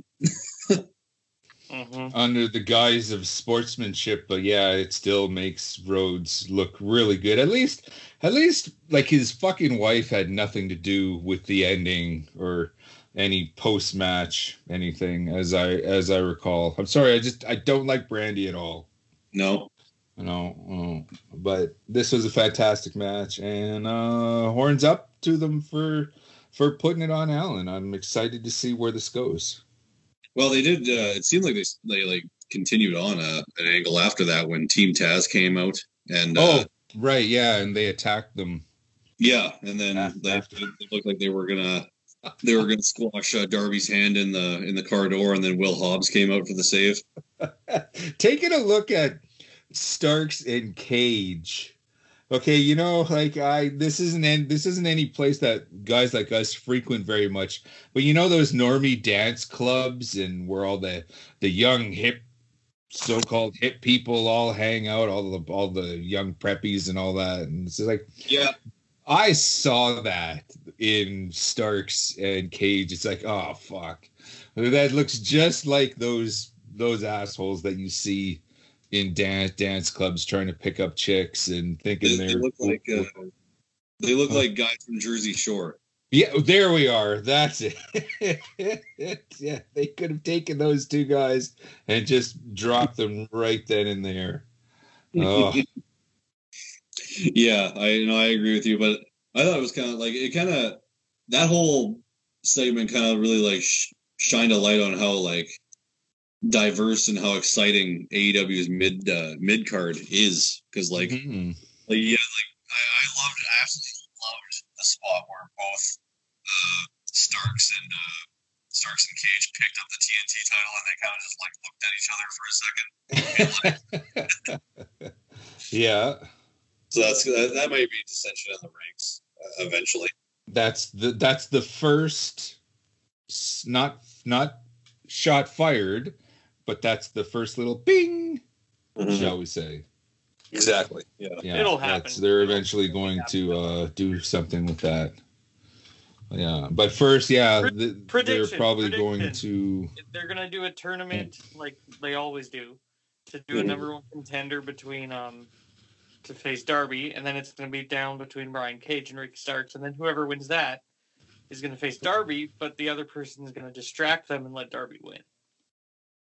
And then they're going to be like, fuck, and then start attacking each other. I can see it.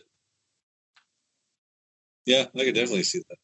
But I kind of want Ricky Starks to go on his own like he was in NWA. When he won the television title. Right. Yeah, because that kid's got a ton of talent. Oh, absolutely. I love Ricky Starks. Like, I think him being a part of a stable is kind of just like hindering him a little bit. Mm-hmm. I thought it was cool when like I like Brian Cage with Taz. That kind of has their own. That's kind of like AEW's own Lesnar and Paul Heyman, but better. Yeah, and Cage needs a mouthpiece. Whether or not Starks needs it has yet to be seen. Right. Yeah. And I think eventually one day I think the feud between Darby Allin and Ricky Starks could still continue, and but this time for the TNT title. I'd like to see that be an ongoing thing. Yeah, that would be a good way to go. For sure. Next up we finally get FTR against the Bucks. No, I think next was Shida versus Nyla Rose. Oh, right. Okay, fair enough. You did talk about this one quick. I do have to run upstairs again for a second. I'll be right back. Oh, okay. Yeah. Okay, so Hikaru Shida versus Nyla Rose for the AEW Women's World title. This match was just hastily thrown together on TV. There was zero build to it, which... it was just a title defense.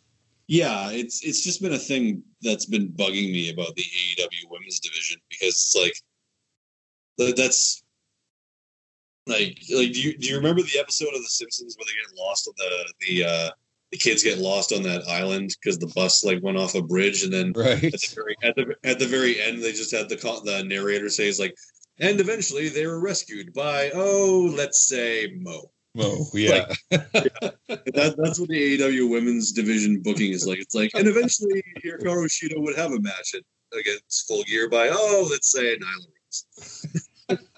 That's a good way to look at. Oh my God, a Simpsons reference, South Park reference. Oh, when do we get to Family Guy? Hopefully never. But yeah. But hey, like we may not have all the South Park episodes on streaming services up here, but at least we have the Simpsons on Disney Plus. We do. Yeah. Yes, one of the things for Halloween I did is I binged all 30 of the Treehouse of Horror episodes. Nice, man. That's awesome. Yeah.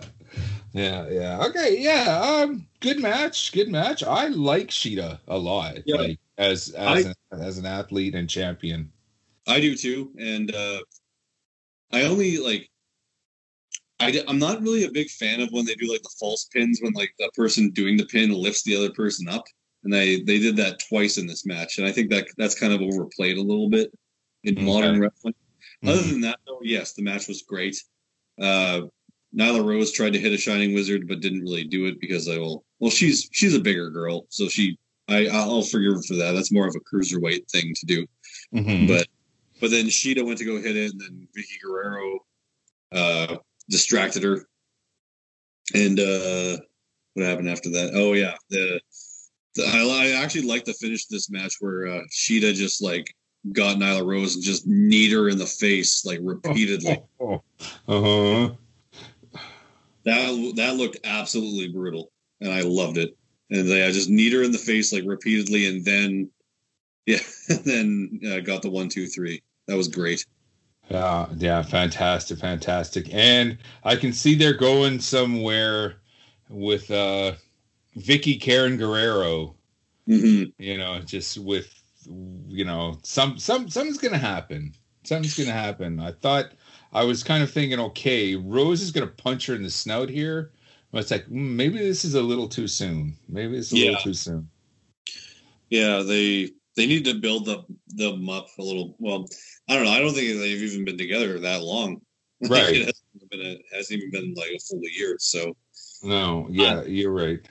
Mm-hmm. And they got to give Guerrero more time on the mic. They got to really because that is what she was so good in the WWF with the "excuse me," and that whole thing. Yeah, and that was a happy accident too. Yeah, it happened totally organic, and it's just let it. Let's see some more of that because she's so fucking irritating. Mm-hmm. And it's just in all the right ways. And especially now, the expression Karen. Yeah. Okay. And the whole idea is it's a real thing in pop culture right now, or social culture or whatever. Like it's an actual thing. So run with it. Yeah. They should be really pushing it. Excalibur should be accidentally calling her Karen Guerrero, the two old guys should be like, no, it's Vicky, because they don't quite understand what Karen is these days because they're old timers and all that. And this is a relatively new thing and all that. They should really be working on that and working it in. Honestly, I don't know why. Like, you got to look at gift horse in the mouth. Yeah, I know Vicky Guerrero probably isn't like that in real life, but she does definitely play the character up very well. And I can actually, I can actually see it causing some controversy, with the press and all that, because there is actually some Karens, that are saying this is the equivalent of the N-word. Oh. People who say that are the same people who think wearing masks is slavery. Like, fuck off. I know. It's just, but let it cause a controversy. Use it on the show. Let 1 million moms groups like that. Let them get a hold of this and turn a negative into a positive. To further your comment on people thinking that Karen is the equivalent of the N-word. It reminds me of this this bit from stand-up comedian John Mulaney, where he said when he was writing for SNL, he was writing a skit where he wanted to use the word midget, and the people said, no, you can't use the word midget because midget is as bad as the N-word. And he said, no, it isn't. You know how I know it isn't? Because we're saying the word midget, but we're not even saying what the N-word is. Yeah, for sure. If you're going to compare the badness of two words and you won't even say one of them, that's the worst word. Oh, definitely. You know? Yeah. Yeah. And I don't think they use in wrestling, I don't think the word midget is used anymore and all that. So that kind of gives me the idea. Like, I think WWE had their, like, they called it their juniors division for a little while, and it's just like, oh, that's juniors is the cruiserweight. It's the same thing. That's got nothing to do with midget. Junior heavyweight is what they call it in Japan. Yeah. Like when you use the word junior, you're thinking, you know, cruiserweights, light heavyweights, and all that. Not midgets, but that kind of gives me an idea for a future Turnbuckle talk. There's just so much in the past when you watch, you know, stuff from the 70s and 80s that just wouldn't fly today. Oh, like Roddy Piper's half blackface. Right. Yeah. Yeah, just stuff like that. So maybe keep that in mind for a future Turnbuckle talk, guys. I think. Also, yeah. As of right now, Vince is trying to trademark more WCW names. Of course. Well, he kind of owns the library, at least the WCW library. So, like, now he's trying for Slamboree, The Match Beyond, Bunkhouse Stampede, Battle Bowl, and Super Brawl. Well, I guess those words he wouldn't own, just the clips, just the footage, I guess. So, yeah, they let the trademark expire for Bash at the Beach, obviously, because AEW used that already earlier this year. Yeah, I have a feeling that they got people in AEW watching this stuff intently. Yeah. You know, okay, as soon as we hear something expires, jump on it, whatever it is, just do it. You know, yeah. I think that's how Major League Wrestling managed to get a hold of War Games. Oh, you know, yeah. They had their own War Games versions and all that. So, yeah. That was a good segue, but we have to get back to yes. So, yeah. So now the tag team title match between FTR and the Bucks. Right. Finally. Yeah, 2 years in the making. This match was. Yeah. Yeah, which social media because weren't they going back and forth at one another while FTR was in NXT? I think so, yeah, because Matt Jackson I think tweeted one day, like, mark my words, one day the Revival versus the Young Bucks will happen. I think that was in 2018. So I think the Revival was already on the main roster. But I think they just got on the main roster. Mm-hmm. So yeah, this was after their the Revival's very classic feud with DIY in NXT. Ah, okay, yeah. Didn't the words DIY pop up on this show as well? Yeah, during that match too. Oh, okay, yeah.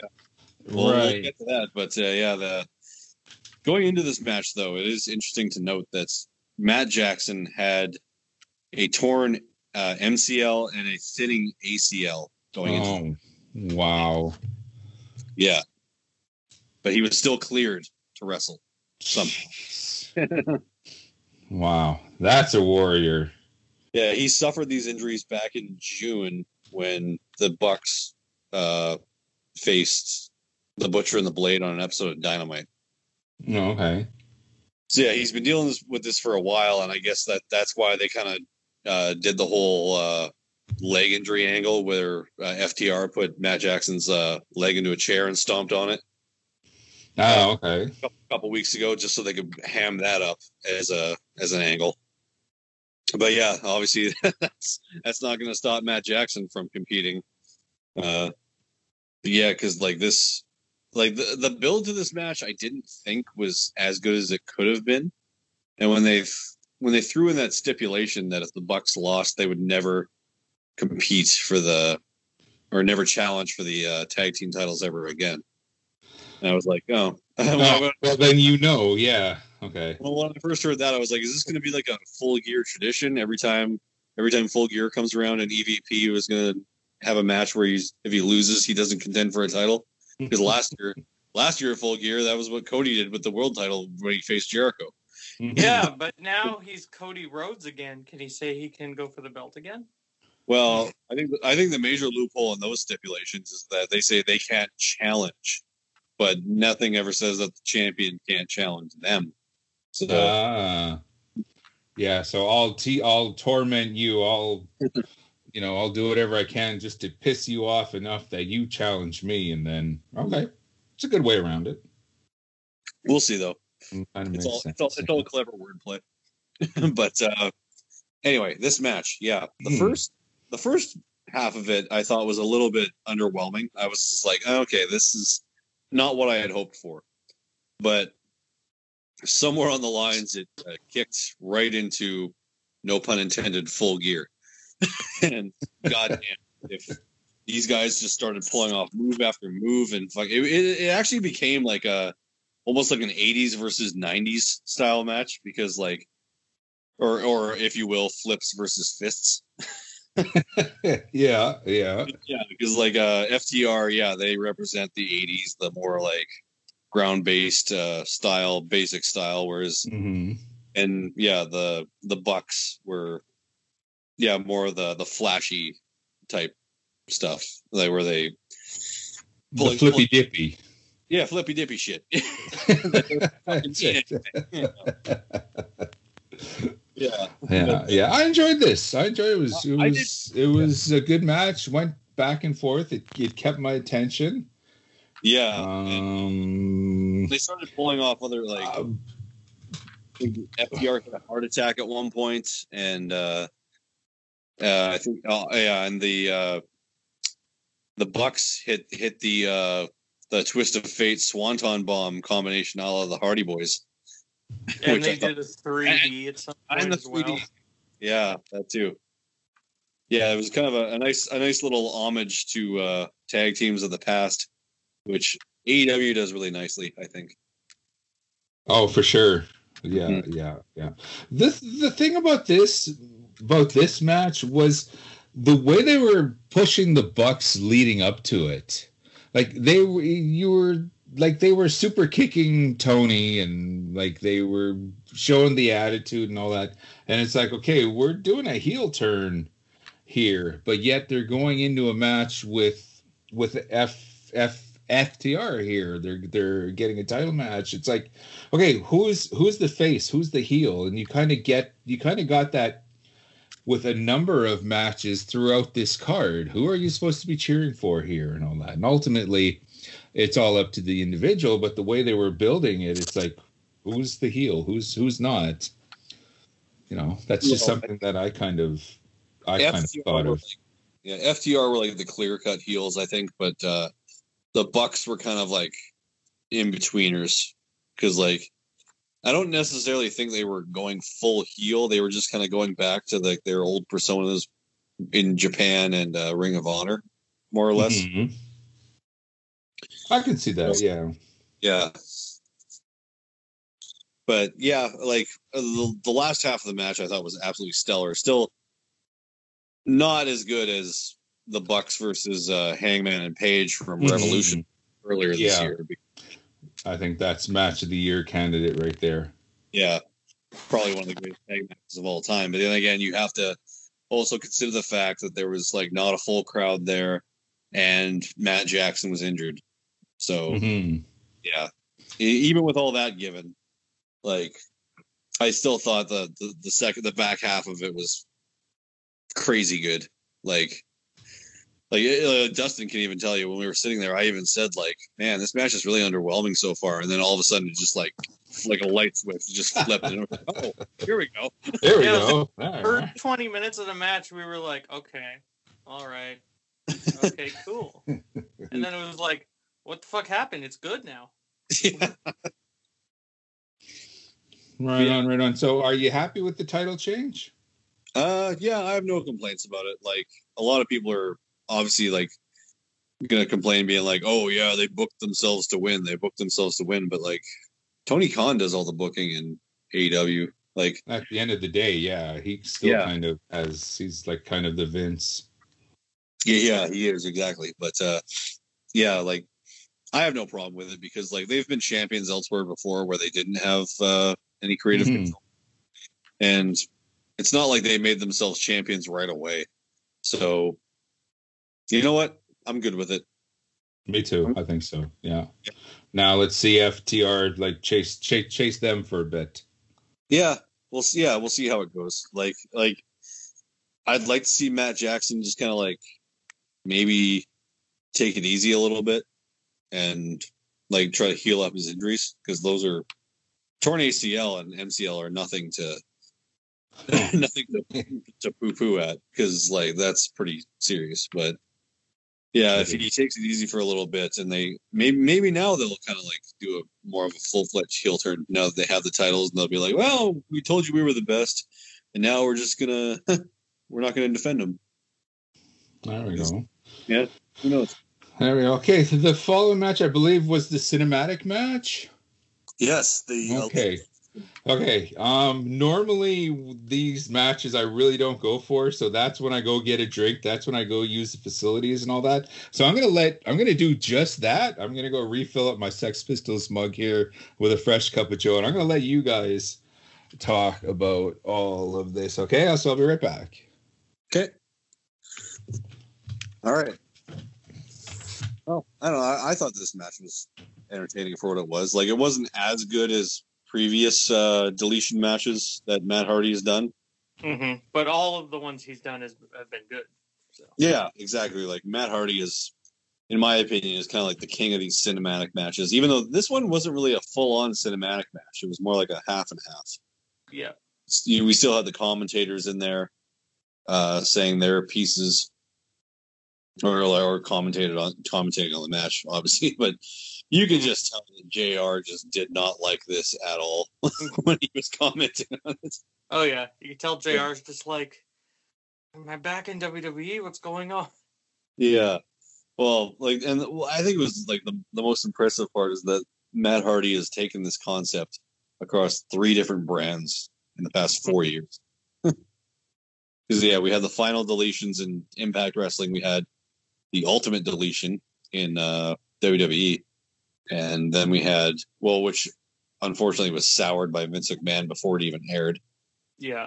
Like, yeah, he told Michael Cole to, like, ham this up as if it's the worst thing ever on commentary before they even showed it. But, yeah, and then finally with this, the Elite deletion within All Elite Wrestling.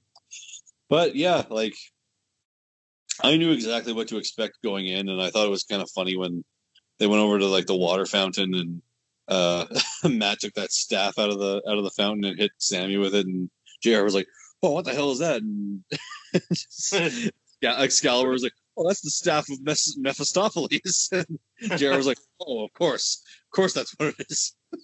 And then the last time Matt hits him, the plastic skull head clearly snaps in half. Yeah, it breaks right off. No, yeah, it's goofy as all hell, but like that, like. And, like, just the subtle references to everything. And, yeah, I kind of want Snowy to be back for, like, some of the stuff that I talked about in this match, because I know he's probably going to laugh about it. But, no, like, having Gregory Helms come in and doing that, or Shane Helms, I should say, sorry, when coming back as the Hurricane with Gangrel holding him hostage for some reason. Yeah. Yeah, that was kind of a little weird, but whatever. that's just the nature of these deletion matches, I suppose. Yeah. But you saved me. It's been a few years. Oh, long-term storytelling. Yeah, long-term storytelling. It's all and whatnot. But wait, now that WWE has furloughed Shane Helms, I guess they're not bringing him back because they slowly have been bringing producers back. But apparently he's still out of a job. But maybe he can be like a backstage guy for AEW now. Have them give him a job. But there was one specific part that I really wanted Snowy to hear. I don't know if he caught it. Well, he's back now. He's back now. Okay, yeah. One part of this, like, I don't know if you watched any of this match, Snowy, but yeah, when Gangrel came back, I thought that was pretty cool. Mm-hmm. It was random as all hell, but there was one specific part of this match where when they were doing the whole fireworks thing, when they were like shooting fireworks at each other, and Sammy Guevara was running away, and he slipped in a mud puddle. And Matt Hardy made the comment saying, "Oh, the old folks are going to call this a mud show." A mud show, yeah. I caught that, and I laughed out loud, literally, for that. Yeah, yeah. I thought that was absolutely hilarious when that happened. It's probably been emailed to Cornette so many times. Oh. Oh, yeah. If he wasn't watching live to begin with, mm-hmm. But, oh yeah, because on his podcast they review these. He reviews the AEWs and the NXTs and the pay-per-views and all that. Okay, so he was watching it then. Oh yeah, I'm sure. What went flying across the room when they said, "Oh, these old folks think it's a mug show." Damn, calm down. What the fuck are they? Blah, blah, blah. Just throwing shit everywhere. Yeah. This whole cinematic match, they did this sort of on Impact. Well, like I was saying with Ducky when you were gone, these deletion matches have spanned across three companies over the last 4 years with Impact, WWE, and now All Elite Wrestling. Mm-hmm. So even did the fireworks, shooting the fireworks at his opponent. Yeah, and all that. Yeah, but you know, like I can find the entertainment in them. I thought it was kind of funny when Shane Helms showed up and he's just like, "Matt, why didn't you save me earlier?" Or like, "It's been 2 years. Why didn't you save me?" He's like, "Oh, you know, long-term storytelling." But yeah, like the match was like what I expected it was going to be, just cheap laughs and and cheesy humor. But when they got into the Dome of Deletion, when the door went down, it kind of took a bit of a dark turn. Oh, geez, it got scary. Yeah, they kind of recreated the very real life incident that happened at All Out when Matt Hardy took that tumble and almost could have died, but yeah, excuse me, had a couple years. But, as is tradition on the show, when Matt Hardy speared Sammy Guevara off the ring apron through a couple tables, and then it showed Sammy Guevara laying there with a pool of blood under his head. I was just like, I was thinking to myself, like, is this in poor taste, or is this tacky, or what? Like, I don't know. Like, but I know, obviously Matt Hardy, he had full creative control over this, so it wasn't. It's not necessarily insulting anybody, but yeah. Then eventually, Matt Hardy got the win, pinned Sammy Guevara, and then afterwards they loaded him into a one of those little trash receptacles that we all have at our homes nowadays. Put him in the back of a pickup truck where Matt Hardy's father-in-law was driving, Senor Benjamin. Yeah, big pop for him. Yeah.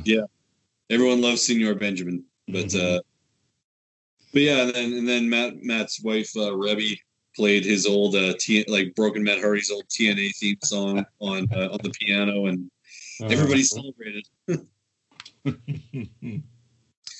that was the end of that. But it was, like I said, it was everything I thought it was going to be, and I wasn't let down by it, really. But it was, yep. Fair enough. MJF and Jericho. Yeah. Okay, this was another match, one of the three matches where it's like, okay, who's the face, who's the heel, who are we supposed to cheer for, what's going on, and all that. But that didn't kind of didn't take away from the match, because the story they had, where it's like, okay, we want MJF to prove himself. If you can defeat me, then you've got a spot in the inner circle. Yeah, well, the main problem with this match, I thought, was that, like, after everything that's already happened in the show, the commentators in the crowd were a little bit fatigued. Okay. And I didn't think really a heel versus heel match was going to really pop them up again. But yeah, that's like the main thing that this match suffered from, was that the crowd didn't really seem as into it as the other matches. But no, I enjoyed the concept of it. That if MJF, I liked how MJF was kind of trolling Jericho when he came out with the light up jacket at first. Like, yeah, like when I first saw it, I was like, oh, is Jericho bringing that back? And then I'm like, even before they revealed it, I was just like, "Oh no, that's MJF." Mm-hmm. Yeah, sure enough. yeah, and I gotta say, I really like how they booked the ending, mm-hmm. with the baseball bat in Jericho's hand, and then he goes down, the bat scene in his hand. You know, I was like, oh, and then, you know, it all works out where MJF, you know, is going to be a member of the inner circle, and there's already people in the inner circle that don't like him. I don't think Santana and Ortiz and Guevara. They don't. Yeah, Guevara. they don't want him in there. So it's going to be it's going to be interesting where they go with this now. Yeah, and also there's also like Jake Hager and Wardlow staring each other down every time they were in the ring. Mm-hmm. But who knows? This might have like a little turn on Dynamite, where either everybody in the inner circle is going to be like, "Yeah, you're in the inner circle, but we're all out. See you later," or they'll say something like, "Oh yeah, but Wardlow wasn't part of the deal," and then they'll beat down Wardlow, and that'll lead to a MJF versus Wardlow feud for a little while. Right. Or this is probably the way they're going to end the inner circle. Move on to something new with them. Yeah, possibly. But I could also see that now that MJF is in the inner circle, they turn on Wardlow. Wardlow will then face MJF for a little while. But instead of having Wardlow in his corner, now MJF will have Hagar in his corner as his personal backup. Mm-hmm. It's going to be interesting. Yeah. Yeah. Yeah, there's lots of things they can do with this, but maybe they'll do another dinner debonair with it. Have a nice little sing. don't put that out there in the wrestling universe, dude. Like, oh God, I didn't even begin to imagine. No, not going to. Okay. I thought that segment was on. I'm not gonna lie. Okay, well. Much like today's political climate in the U.S., well, it's just agree to disagree on that right now. And finally, the main event, the I Quit match, Mox versus Eddie Kingston. And I got to say, like, if you, at the end of hockey games, okay, when I was growing up, I guess they still do it now, but at the end of hockey games, they always had the 3-star selection. First star, second star, third star. Using that, I don't know, like with this angle, I got to give first star of Full Gear to Eddie Kingston. Yeah. Yeah, with the build-up and this match and everything that was going on. He really showed all of his talents with everything, and it's just another one of those things, though, where his promos leading up to this match were all babyface. Okay, because he's talking about his mother, and you saw him praying with the rosaries and all that. And it's like, man, this is all, you know, this is all good guy stuff. Mm-hmm. You know, even though he's booked as the heel. Yeah, yeah. Even though he's the total heel, and I can see this as step one to a Kingston face turn. Yeah, me too. Yeah, yeah, but yeah, I enjoyed this. It was a fantastic match, and it's going to propel Kingston and really show what he's able to do. And it was another one where they didn't hide the fact that Moxley and Kingston had this history in the Indies. And yeah. Did you notice they were showing old ICW footage in the promo? They were. I totally marked out for that, where they had just like, oh my God, they're not hiding this. They're using, I think they were even using the word Indies. Yeah. You know, it's like, wow, this is fantastic. I'm loving the way they're building this, and it definitely didn't disappoint. Mm-hmm. And it's going to be interesting to see where they go with Kingston with this. My favorite part of this match was how, like, Moxley, you can tell Moxley didn't want to be doing this, and like a lot of the times it wasn't even the fact that, like, normally in an I Quit match it would be like a guy does a move to somebody or like puts him in a submission or something like that, and then the referee asks him if he wants to quit. But it was like most of the time it was like Moxley was like threatening to do stuff to him and saying like, I will do this if you don't quit. Yeah, which I thought was pretty interesting when it comes to storytelling, like just doing that, you know, playing that whole angle, being like, oh, like if you like, I will, it's like, I will end you if you don't quit. And then eventually Moxley ended up wrapping his own forearm with barbed wire and putting in that bulldog choke, and like you could just like the look on Kingston's face when he had that in, like he pretty much had to choke the words out of him to for I Quit. And yeah, like it wasn't like he pretty much just like squeezed the words out of him. He's like, okay, you're not gonna quit. I'll make you. Yeah, and then, like Kingston was just in the bulldog choke, just like sitting there, just like, and I was like, oh fuck, okay.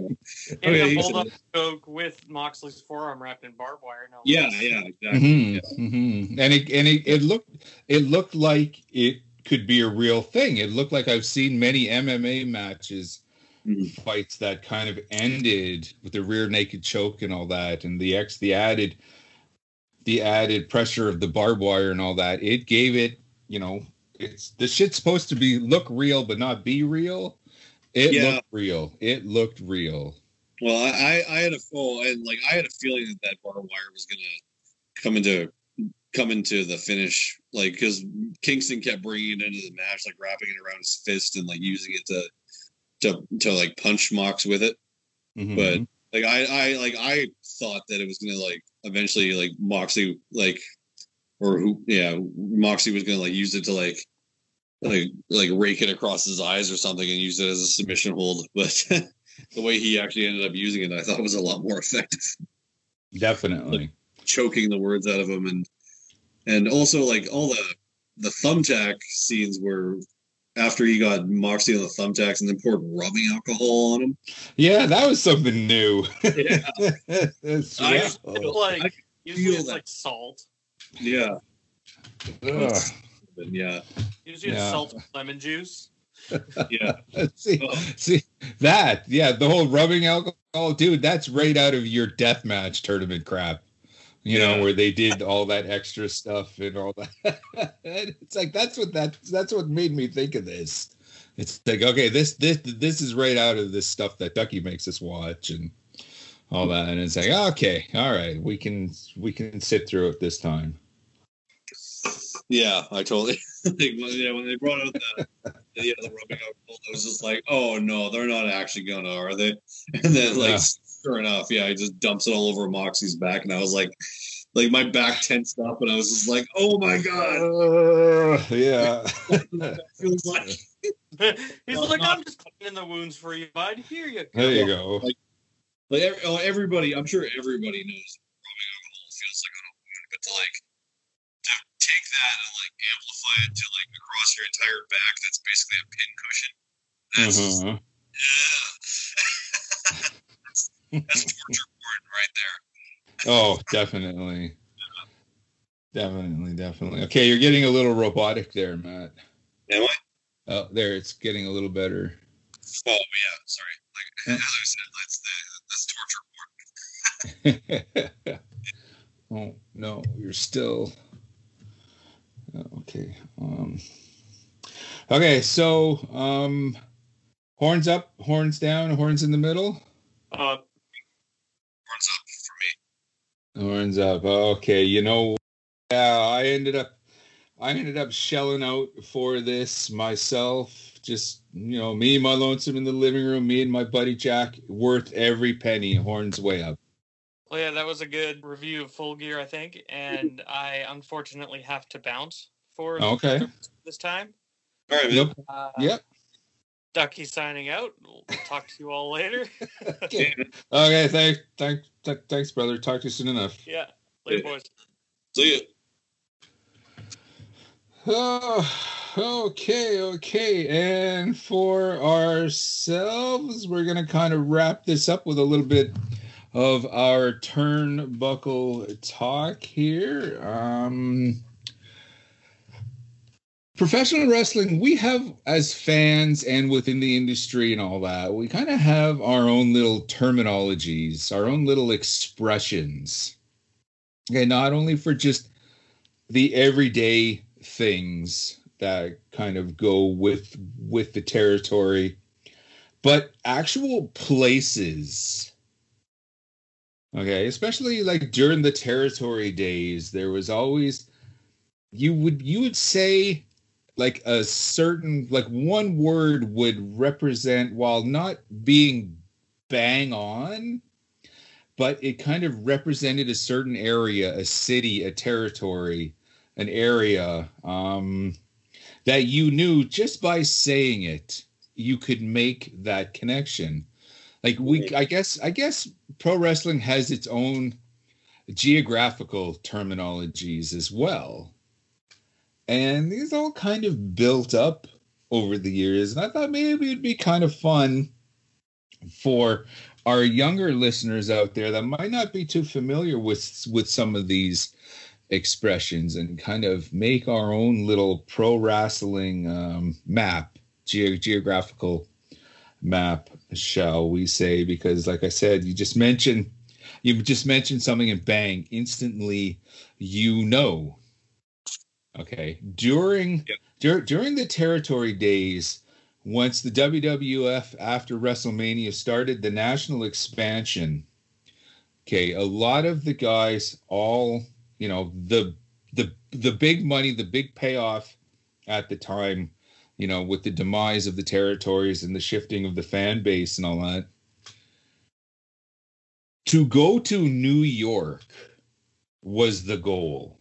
Whether or not you were in a territory, even if you were making decent change in WCW when Turner bought it out, the goal was always to go to New York, I'm going to sign on with New York. Well, what the hell is that? You're going to go play with the Rangers? Are you going to, are you looking to get a gig on Broadway or something? Like, what do you mean you want to go to New York? When you said New York, that meant, I want to go to the WWF. I want to sign a contract out of that because, of course, before that even, the WWF, you know, Madison Square Garden. Yeah. You know, the most fabled venue of all of them all, of all time. The world's most famous arena.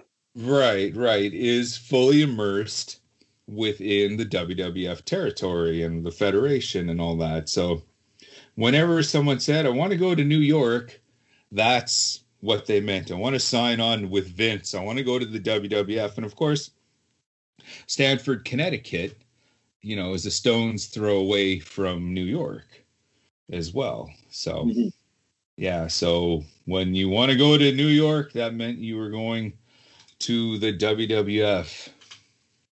Memphis, kind of the same idea.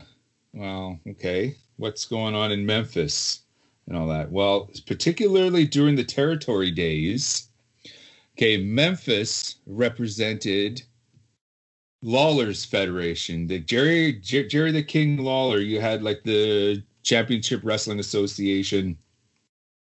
Later on, it kind of merged with World Class for a while, became its own entity as well, known as the USWA. Basically, the territory that the Jarretts owned, that Jerry Lawler owned a stake in, around the Tennessee and the following areas, that was always known as Memphis. Gonna go to Memphis. So I got this gig up in Memphis and all that. And that always meant that territory. Now I see on YouTube, okay, there's a Championship Wrestling USA or some indie I see on YouTube that it looks like Memphis is trying to make a comeback, but instead of an indie, it's kind of a territory. It's kind of just an indie out of Memphis. So it's going to be, you know, I'm going to check that out. But yeah, just to mention the word Memphis, you know, that meant, you know, Lawler and Jarrett's territory. Right. Something a little different. Okay. Montreal. Okay. Yeah. Yeah. Okay. Okay. Montreal had its own territory, international wrestling. Okay, that the Britos and the Rougeaus, you know, that was where they came from. Rick Martel came out of the international, came out of Montreal. Dino Bravo, which unfortunately, all the attention that the old international territory seemed to have gotten was from Dino Bravo's assassination, and it was covered on the dark side of the ring episode. Yeah. Did you catch that one? Unfortunately, yeah. Like, I don't think I caught that specific episode. No, but okay. Well, that's unfortunately the thing that has made, you know, that territory so famous. That's where Dino Bravo came from, and that's the connection to it, and that's kind of sad. Okay, as a wrestling fan and as a teenager, I enjoyed international wrestling a lot. But now, these days, okay, Montreal is not associated with a territory or a federation, or even like the Von Erichs are associated with World Class and all that, okay? Mm-hmm. Montreal, when you say, well, it happened in Montreal. It happened at Montreal. Montreal. That represents the screw job. Yeah, 100%. The Montreal screw job, where, you know, it's the old fabled story where Bret Hart was signing on to WCW while still champion in the WWF, and, you know, the Vinnie Mac there, he was afraid that Hart was going to take the title and show up the next night on Nitro with it. So he was worried that that's what was going to happen. So they kind of double crossed him and had the screw job finish, in which they made it look like he submitted and Michaels won the WWF title through that way, when that didn't happen and all that. And it has since gone down in history. This is actually not the first screw job out of a title. The original one is shortly after the first WrestleMania. For whatever reason, whatever you believe, they wanted to get rid of Wendy Richter, get the world title off of her and get her out of the federation. A lot of people were saying, because she's just got too big, she, you know, and she was a threat to Hogan's spot. This is going way back. Holy shit. I don't even think Were you even born in 85? No. The first WrestleMania? 86 when I was born. Oh, okay. Okay. So yeah, you were just a sparkle in your daddy's eyes. Shall we say? Well, they wanted to get the WWF title off of Wendy Richter, and she was supposed to have defended it against the Spider Lady, who was a female wrestler in a full bodysuit. It turned out going against the, I don't like this word, but going against the script, going against the booking, it was Moolah it was the Fabulous Moolah in a suit, and they screwed Richter out of the title that way. So that was the original screw job, which I think happened in New York. So look at how this all kind of turns around, you know, goes back to one another. So that was the original screw job. And now these days, though, yeah, when someone says Montreal, it's the infamous world title screw job. Yeah. Speaking of Bret Hart, okay, Calgary.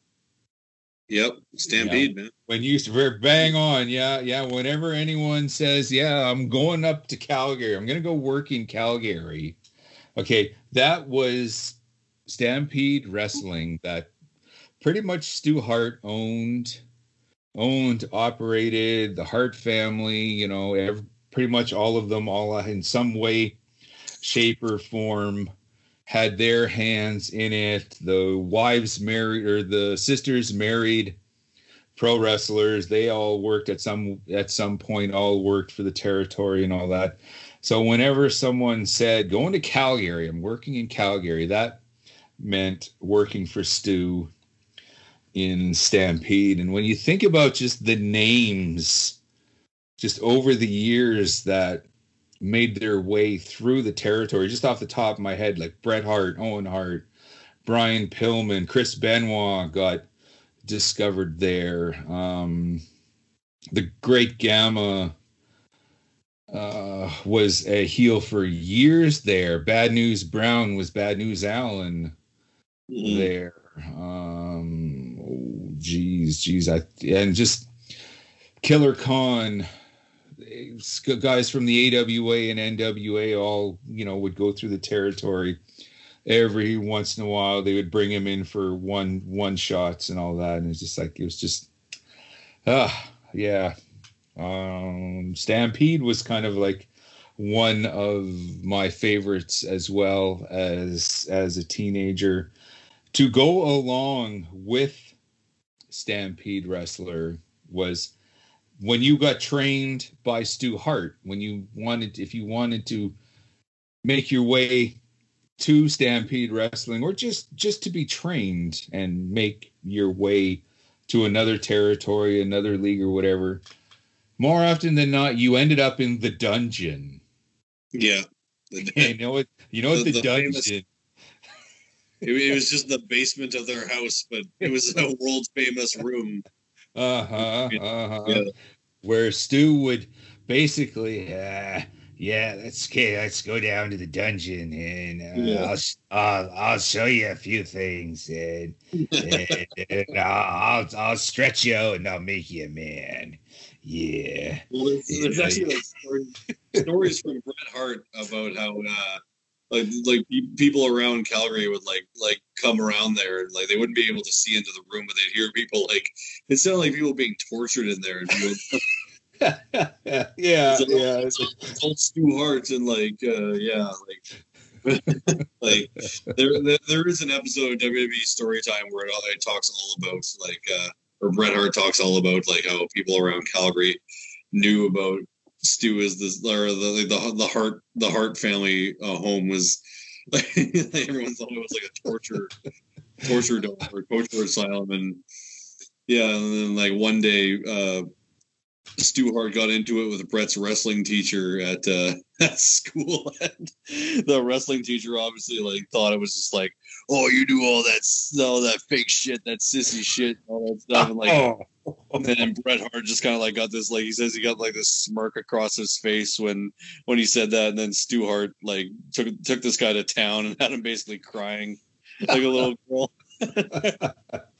See, that's and that, as wrestling fans, like, we hear that all the time, like, that's that fake wrestling shit, like, yeah, that's not the real thing, that's fake shit, that's fake shit. Yeah, okay, well, you do it yeah, you try falling 20 feet off of a 20 feet off of a ladder, see how you are. Why don't you go down in the dungeon with Stu? Yeah. No thanks. No, it's okay. I'm good with doing my radio show. I don't need to.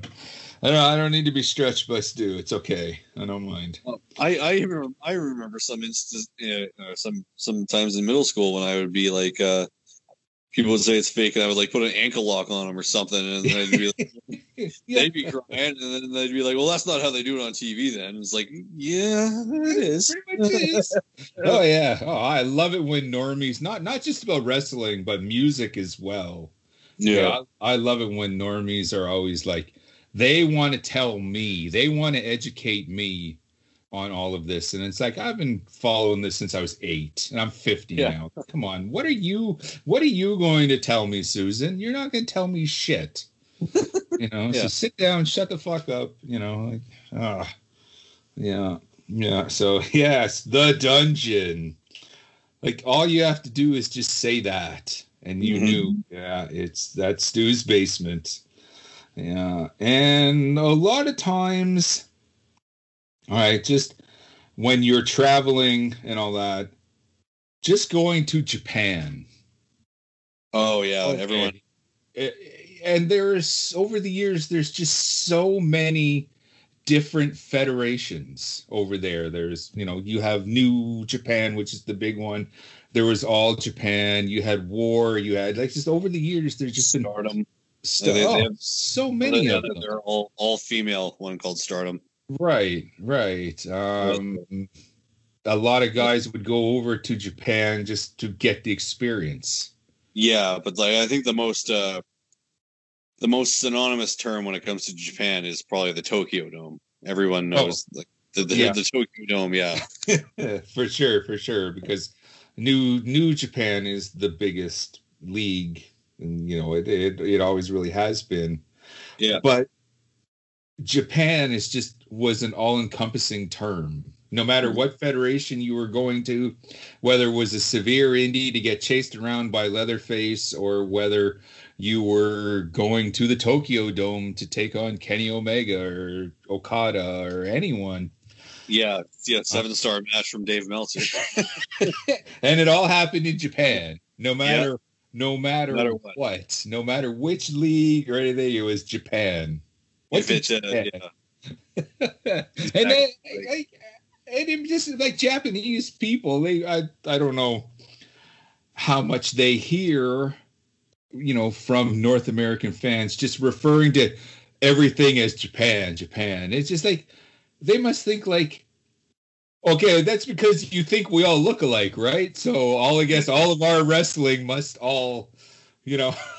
All of our wrestling is all the same. So you think Japanese people refer to like WWF and WCW and everything else as America, or ECW as America? It's just all America, including Canada, and Mexico, and it's all America. I got to go to America. Yeah, I would imagine. No, I think Japanese wrestling fans are a little more sophisticated. Yeah, I'd like to imagine than we are. You know, they have a much greater appreciation for it. So those are kind of the ones that come immediately off the top of my head. To a lesser extent, Dallas. Okay, during the World Class, during the territory days, the Von Erichs, their home base was Dallas. But they didn't use the term Dallas as much as Memphis and Calgary back then, you know. So yeah, it got used, but maybe not so much. Just in case you were waiting for me to get to that, just not so much. Did you have any of these geographical places that you want to share? Like I said, people when people said they were going to go down to Atlanta, that was WCW. Right? That was WCW. That's right. Yeah. Yep. Now, it wasn't as widespread as New York, but yeah, you knew Atlanta equaled, you know, WCW. Even Crockett Promotions in general. Well, no, I guess maybe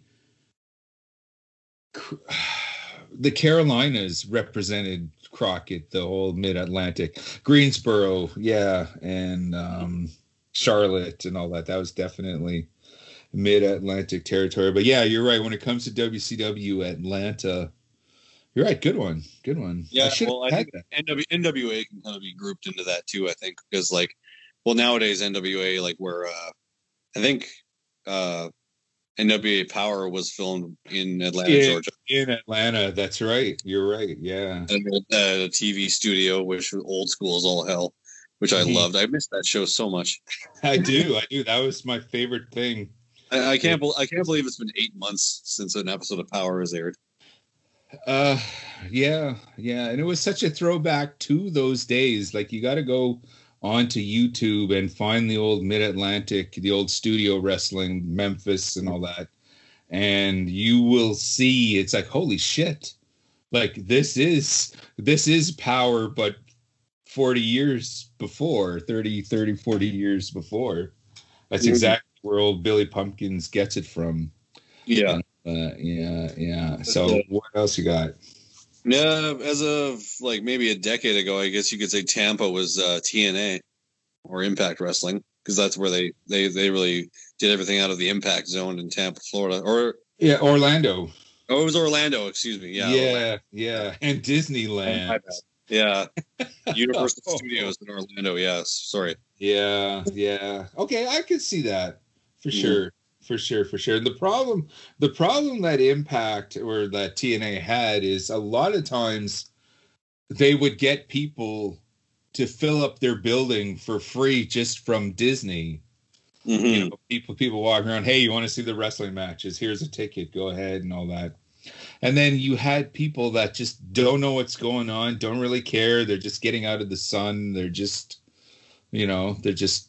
seeing something they've never seen before, and you could really tell that sometimes the audience just wasn't getting into it. Now, when TNA would go on tour, like when they went along the East Coast, especially when they went to Philadelphia, to New York, to Bethlehem and all that, they had amazing crowds because those were wrestling fans and they were hungry to see some live TNA.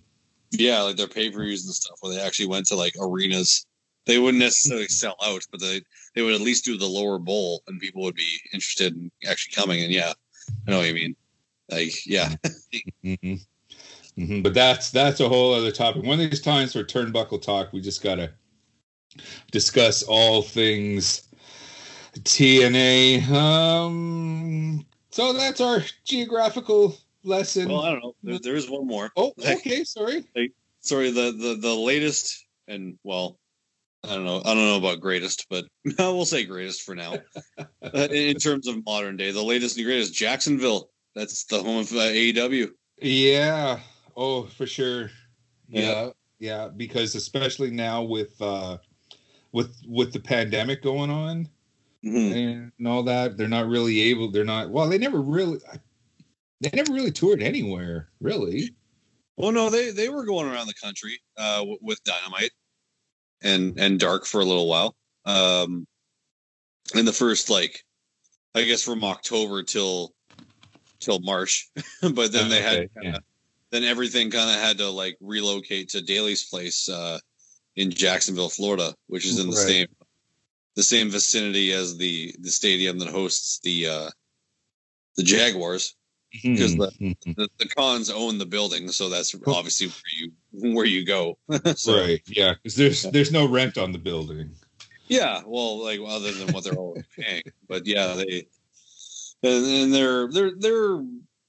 got limited capacity in there right now. Like last night at Full Gear, they had 1,000 people in attendance, which is like less than a quarter of capacity. Mm-hmm, so they were able to distance people out and all that, but it was still loud, like enough people to create a legitimate crowd reaction, which I thought was refreshing because I haven't heard that since March. Like, yeah, yeah, I'm itching to hear a crowd on impact.